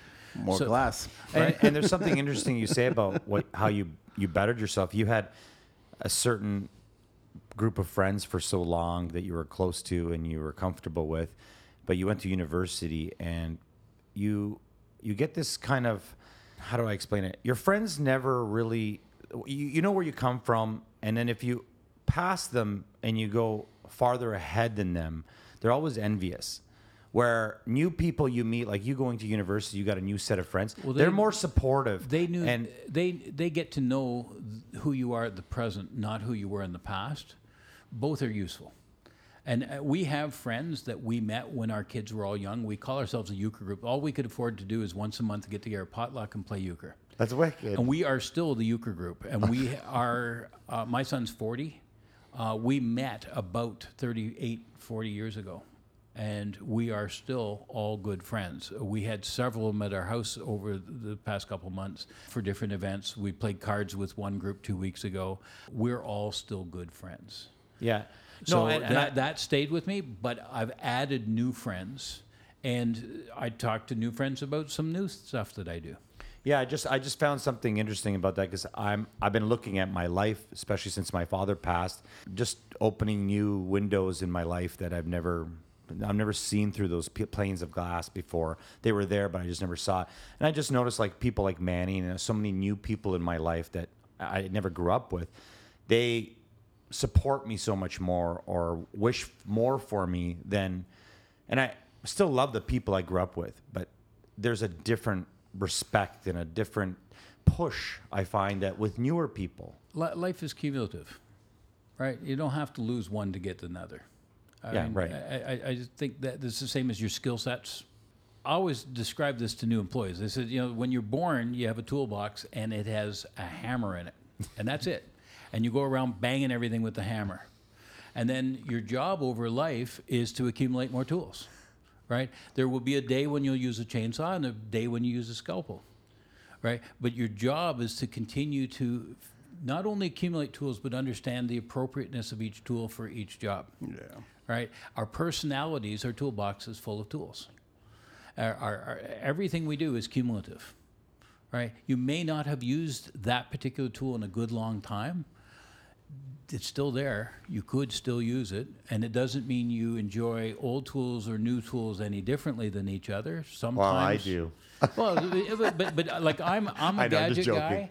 I, I, I'm a guy that that has. I mean, I've tested hundreds and hundreds of products and brand names. I'm as curious with the next one as I was with the first one. That little piece of me still looks at it and goes, "How the hell did they do that?" and then I look at, and, and by the way, I still have Brafasco dreams where I wake up in the middle of the morning. Like I, I, I've had conversations with guys I used to work with that are gone now, and my, my dad's partner, and and and and and I look at it and go, I saw this this application, and, and I saw a product, and, and and I wake up and I go, there's no one to tell. no, no, no, nobody cares, you know. But but that little Post it on social whatever media. that weird part of my brain is, it has never shut off in all these years, and I'm very thankful for that. And so when I meet with new people as Happy Boss, um, I bring that same curiosity to the conversation. Uh, you're so funny. I love it. uh, my last question before he gets into it: Were you a farm boy? Mm, No, always grew up in the country. I live on 50 acres now. Uh, we've been there 34 years. I plant 10,000 trees. Wow. Um, I am a uh, hobbyist, I guess, but I'm not a farmer. I've never had that responsibility. Uh, there are people I admire the most. They're in my family tree like crazy. My family tree doesn't have a single lawyer, but it has a whole bunch of blacksmiths and a whole bunch of farmers. wow. Right? It must be a defective gene. No, I don't think so. I'd like to see the blacksmiths. yeah, well, it's interesting. So, so, so I, I, I started in the greenhouse. I worked on the farm for a number of years. I had a great affinity with the animals. It's gross, but I can tell you that the warmest place in the barn in the winter is up a cow's arse to your shoulder. Um, so, yeah, I've, I've dabbled with farming, but it never stuck. It sounds like it. On that note, let's wrap it up with the okay, 12 okay, questions. okay. But everybody, uh, again, Bob Peel, happyboss.com, happyboss, or sorry, bob at happyboss.com, and on social media, happyboss.com. You'll find them there. Uh, so I just changed the uh, James Lipton show uh, questions to construction questions. Uh, so I'll ask you these. There's no right or wrong, Bob. Nothing at all. There's no right or wrong. It's just uh, have some fun. What is your favorite construction Wait, word? wait a second. Oh, You're in, you're at Queens now. oh, that's true. yeah, yeah, yeah. So, so I changed it from word to phrase. okay. Uh, my favorite construction phrase is "I got this." What is your least favorite construction phrase? Something happened. Yeah, you never want to hear that. Yeah, I don't want to hear that. don't want to hear that. what turns you oh. on in construction? Watching Tek screws work. Wow. Yeah, it's just actually good. I yeah. thought all You the like sheet different metal things. work. I, I, I just I, I find Tek screws to be fascinating. The guy actually designed it on a napkin in an airplane on the way back to the office. No way. Wow. He also invented the Tapcon. Same guy. You know what? And the Tapcon changed my life because I used to use the mushroom heads Yep. when I did steel framing. Yeah. And then I had to drill the holes out and pull them out. Yeah, yeah, yeah. what turns you off in construction? Guys that don't return their phone calls. Oh. It's the phone, man. It's so easy. It's so easy. And it's free. Yep. Is it? What? well, yeah, yeah. Well, data ra- rate supply. Yeah. what is your favorite curse word or phrase? The word can't. You know what? That's It is a curse word. Yeah. In martial totally- arts, you're not allowed to say that. It's That's totally a If curse word. If someone says can't, I just get pissed off and I do it anyway. I can't, There's always it- a there's way. no more motivating word for me. I, I got all the other curse words, and we dropped f bombs at our office like nobody's business. We were we were pros, but but but that's too simple. It is. If So don't play chicken with you. You, say the word can't to me, it, it, it, it's swearing. It's going to happen. what is your favorite vehicle? A- anything in the world. My uh, Mercedes convertible. Your convertible, still love it. What is your least favorite vehicle? The tractor I in the field. I had a Dodge van no in 318. ni- in- in- oh my gosh! Thi- I bought it from a contractor that, um, huh. Joanne and Archie Fior. Uh, Joanne worked for my dad, and Archie was a contractor. And this is going back to like 1979, 80, 81. And I bought for 500 bucks his near-death van. And it always died on my wife whenever it knew she was driving it and there were no cell phones and no phone booths in the country and she would have to walk up a farm lane oh. and Carbureted. then I would have to go find her somewhere. so yeah, that would be my the worst one. What construction sound or noise do you love? I'll go back to the Tek screws. The sound of it. Yeah. I just I love Drill electric bits, drills and yeah. stuff like that. Yeah. What construction sound or noise do you hate? This one, uh, I got I got uh, two answers for you. The construction sound I hate is snap. Anything that snaps, like a drill bit or anything, it's yeah. like, "Ugh, I hate really? that too. But but I googled this before your because I couldn't find your construction questions, and I looked up the one that said that inspired this and said, "What's your your worst sound?" And to your audience, I would say that the sound I hate the most in life is the goal horn in hockey arenas, particularly the Buffalo Sabres or the Montreal Canadiens. When I hear that horn, it means they've scored against the Leafs because I have no other reason to watch those two teams. and that horn just finds a, my spine, drives me crazy. What profession other than your own would you like to attempt? I thought about this a travel guide for small groups. Take people around the world and show them stuff. It sounds like you'd enjoy that. That's I- what you do with your I- kids I- and your I- family. I've Yeah. done about seven trips to Europe, and uh, I've just had a taste of it. But that's that would be interesting. Have you been to Croatia? I have not. My son went and said, "How can you not have been to Croatia?" Excellent. I like him already. Yeah, yeah, yeah.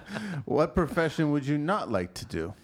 I have deep admiration and no skill to drive a semi, a truck. Wow. I admire those guys because I can't do that. I, I mean, I could drive one, but I couldn't tolerate the and BS on the road from the other drivers. I don't have the patience for that. And that would be my idea of hell on earth if somebody said, It's very drive a, drive a truck. It but, I, you know, true. again, and I've talked about it when we were going through life with our marriage and everything else. I said, I can always drive a truck. And she said, You hate driving a truck. I said, If I had to pay the bills, I'd drive a truck. But you had so many trucks in your fleet. I had 25. I actually used to do some of the deliveries. Really? And, and my dad's partner gave me hell one day, and he said, "What are you doing?" And I said, "I want to see what the driver's world looks like." And so, I need to sit beside him and see what he's putting up with, and then see if I can fix it. That's brilliant, man. You are amazing. So, you know, Last question, Bob. If heaven exists, what would you like to hear God say when you arrive at the pearly gates? so my wife laughed at this, but I said. Welcome. We've been waiting for your arrival. We have a few things we'd like you to look at.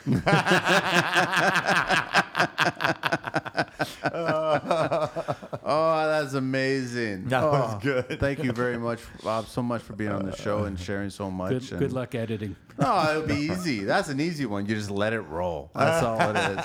You let it. That's all. Look at him and go, "What now, hero?" Oh, great. Now I got to listen to that for the next six months.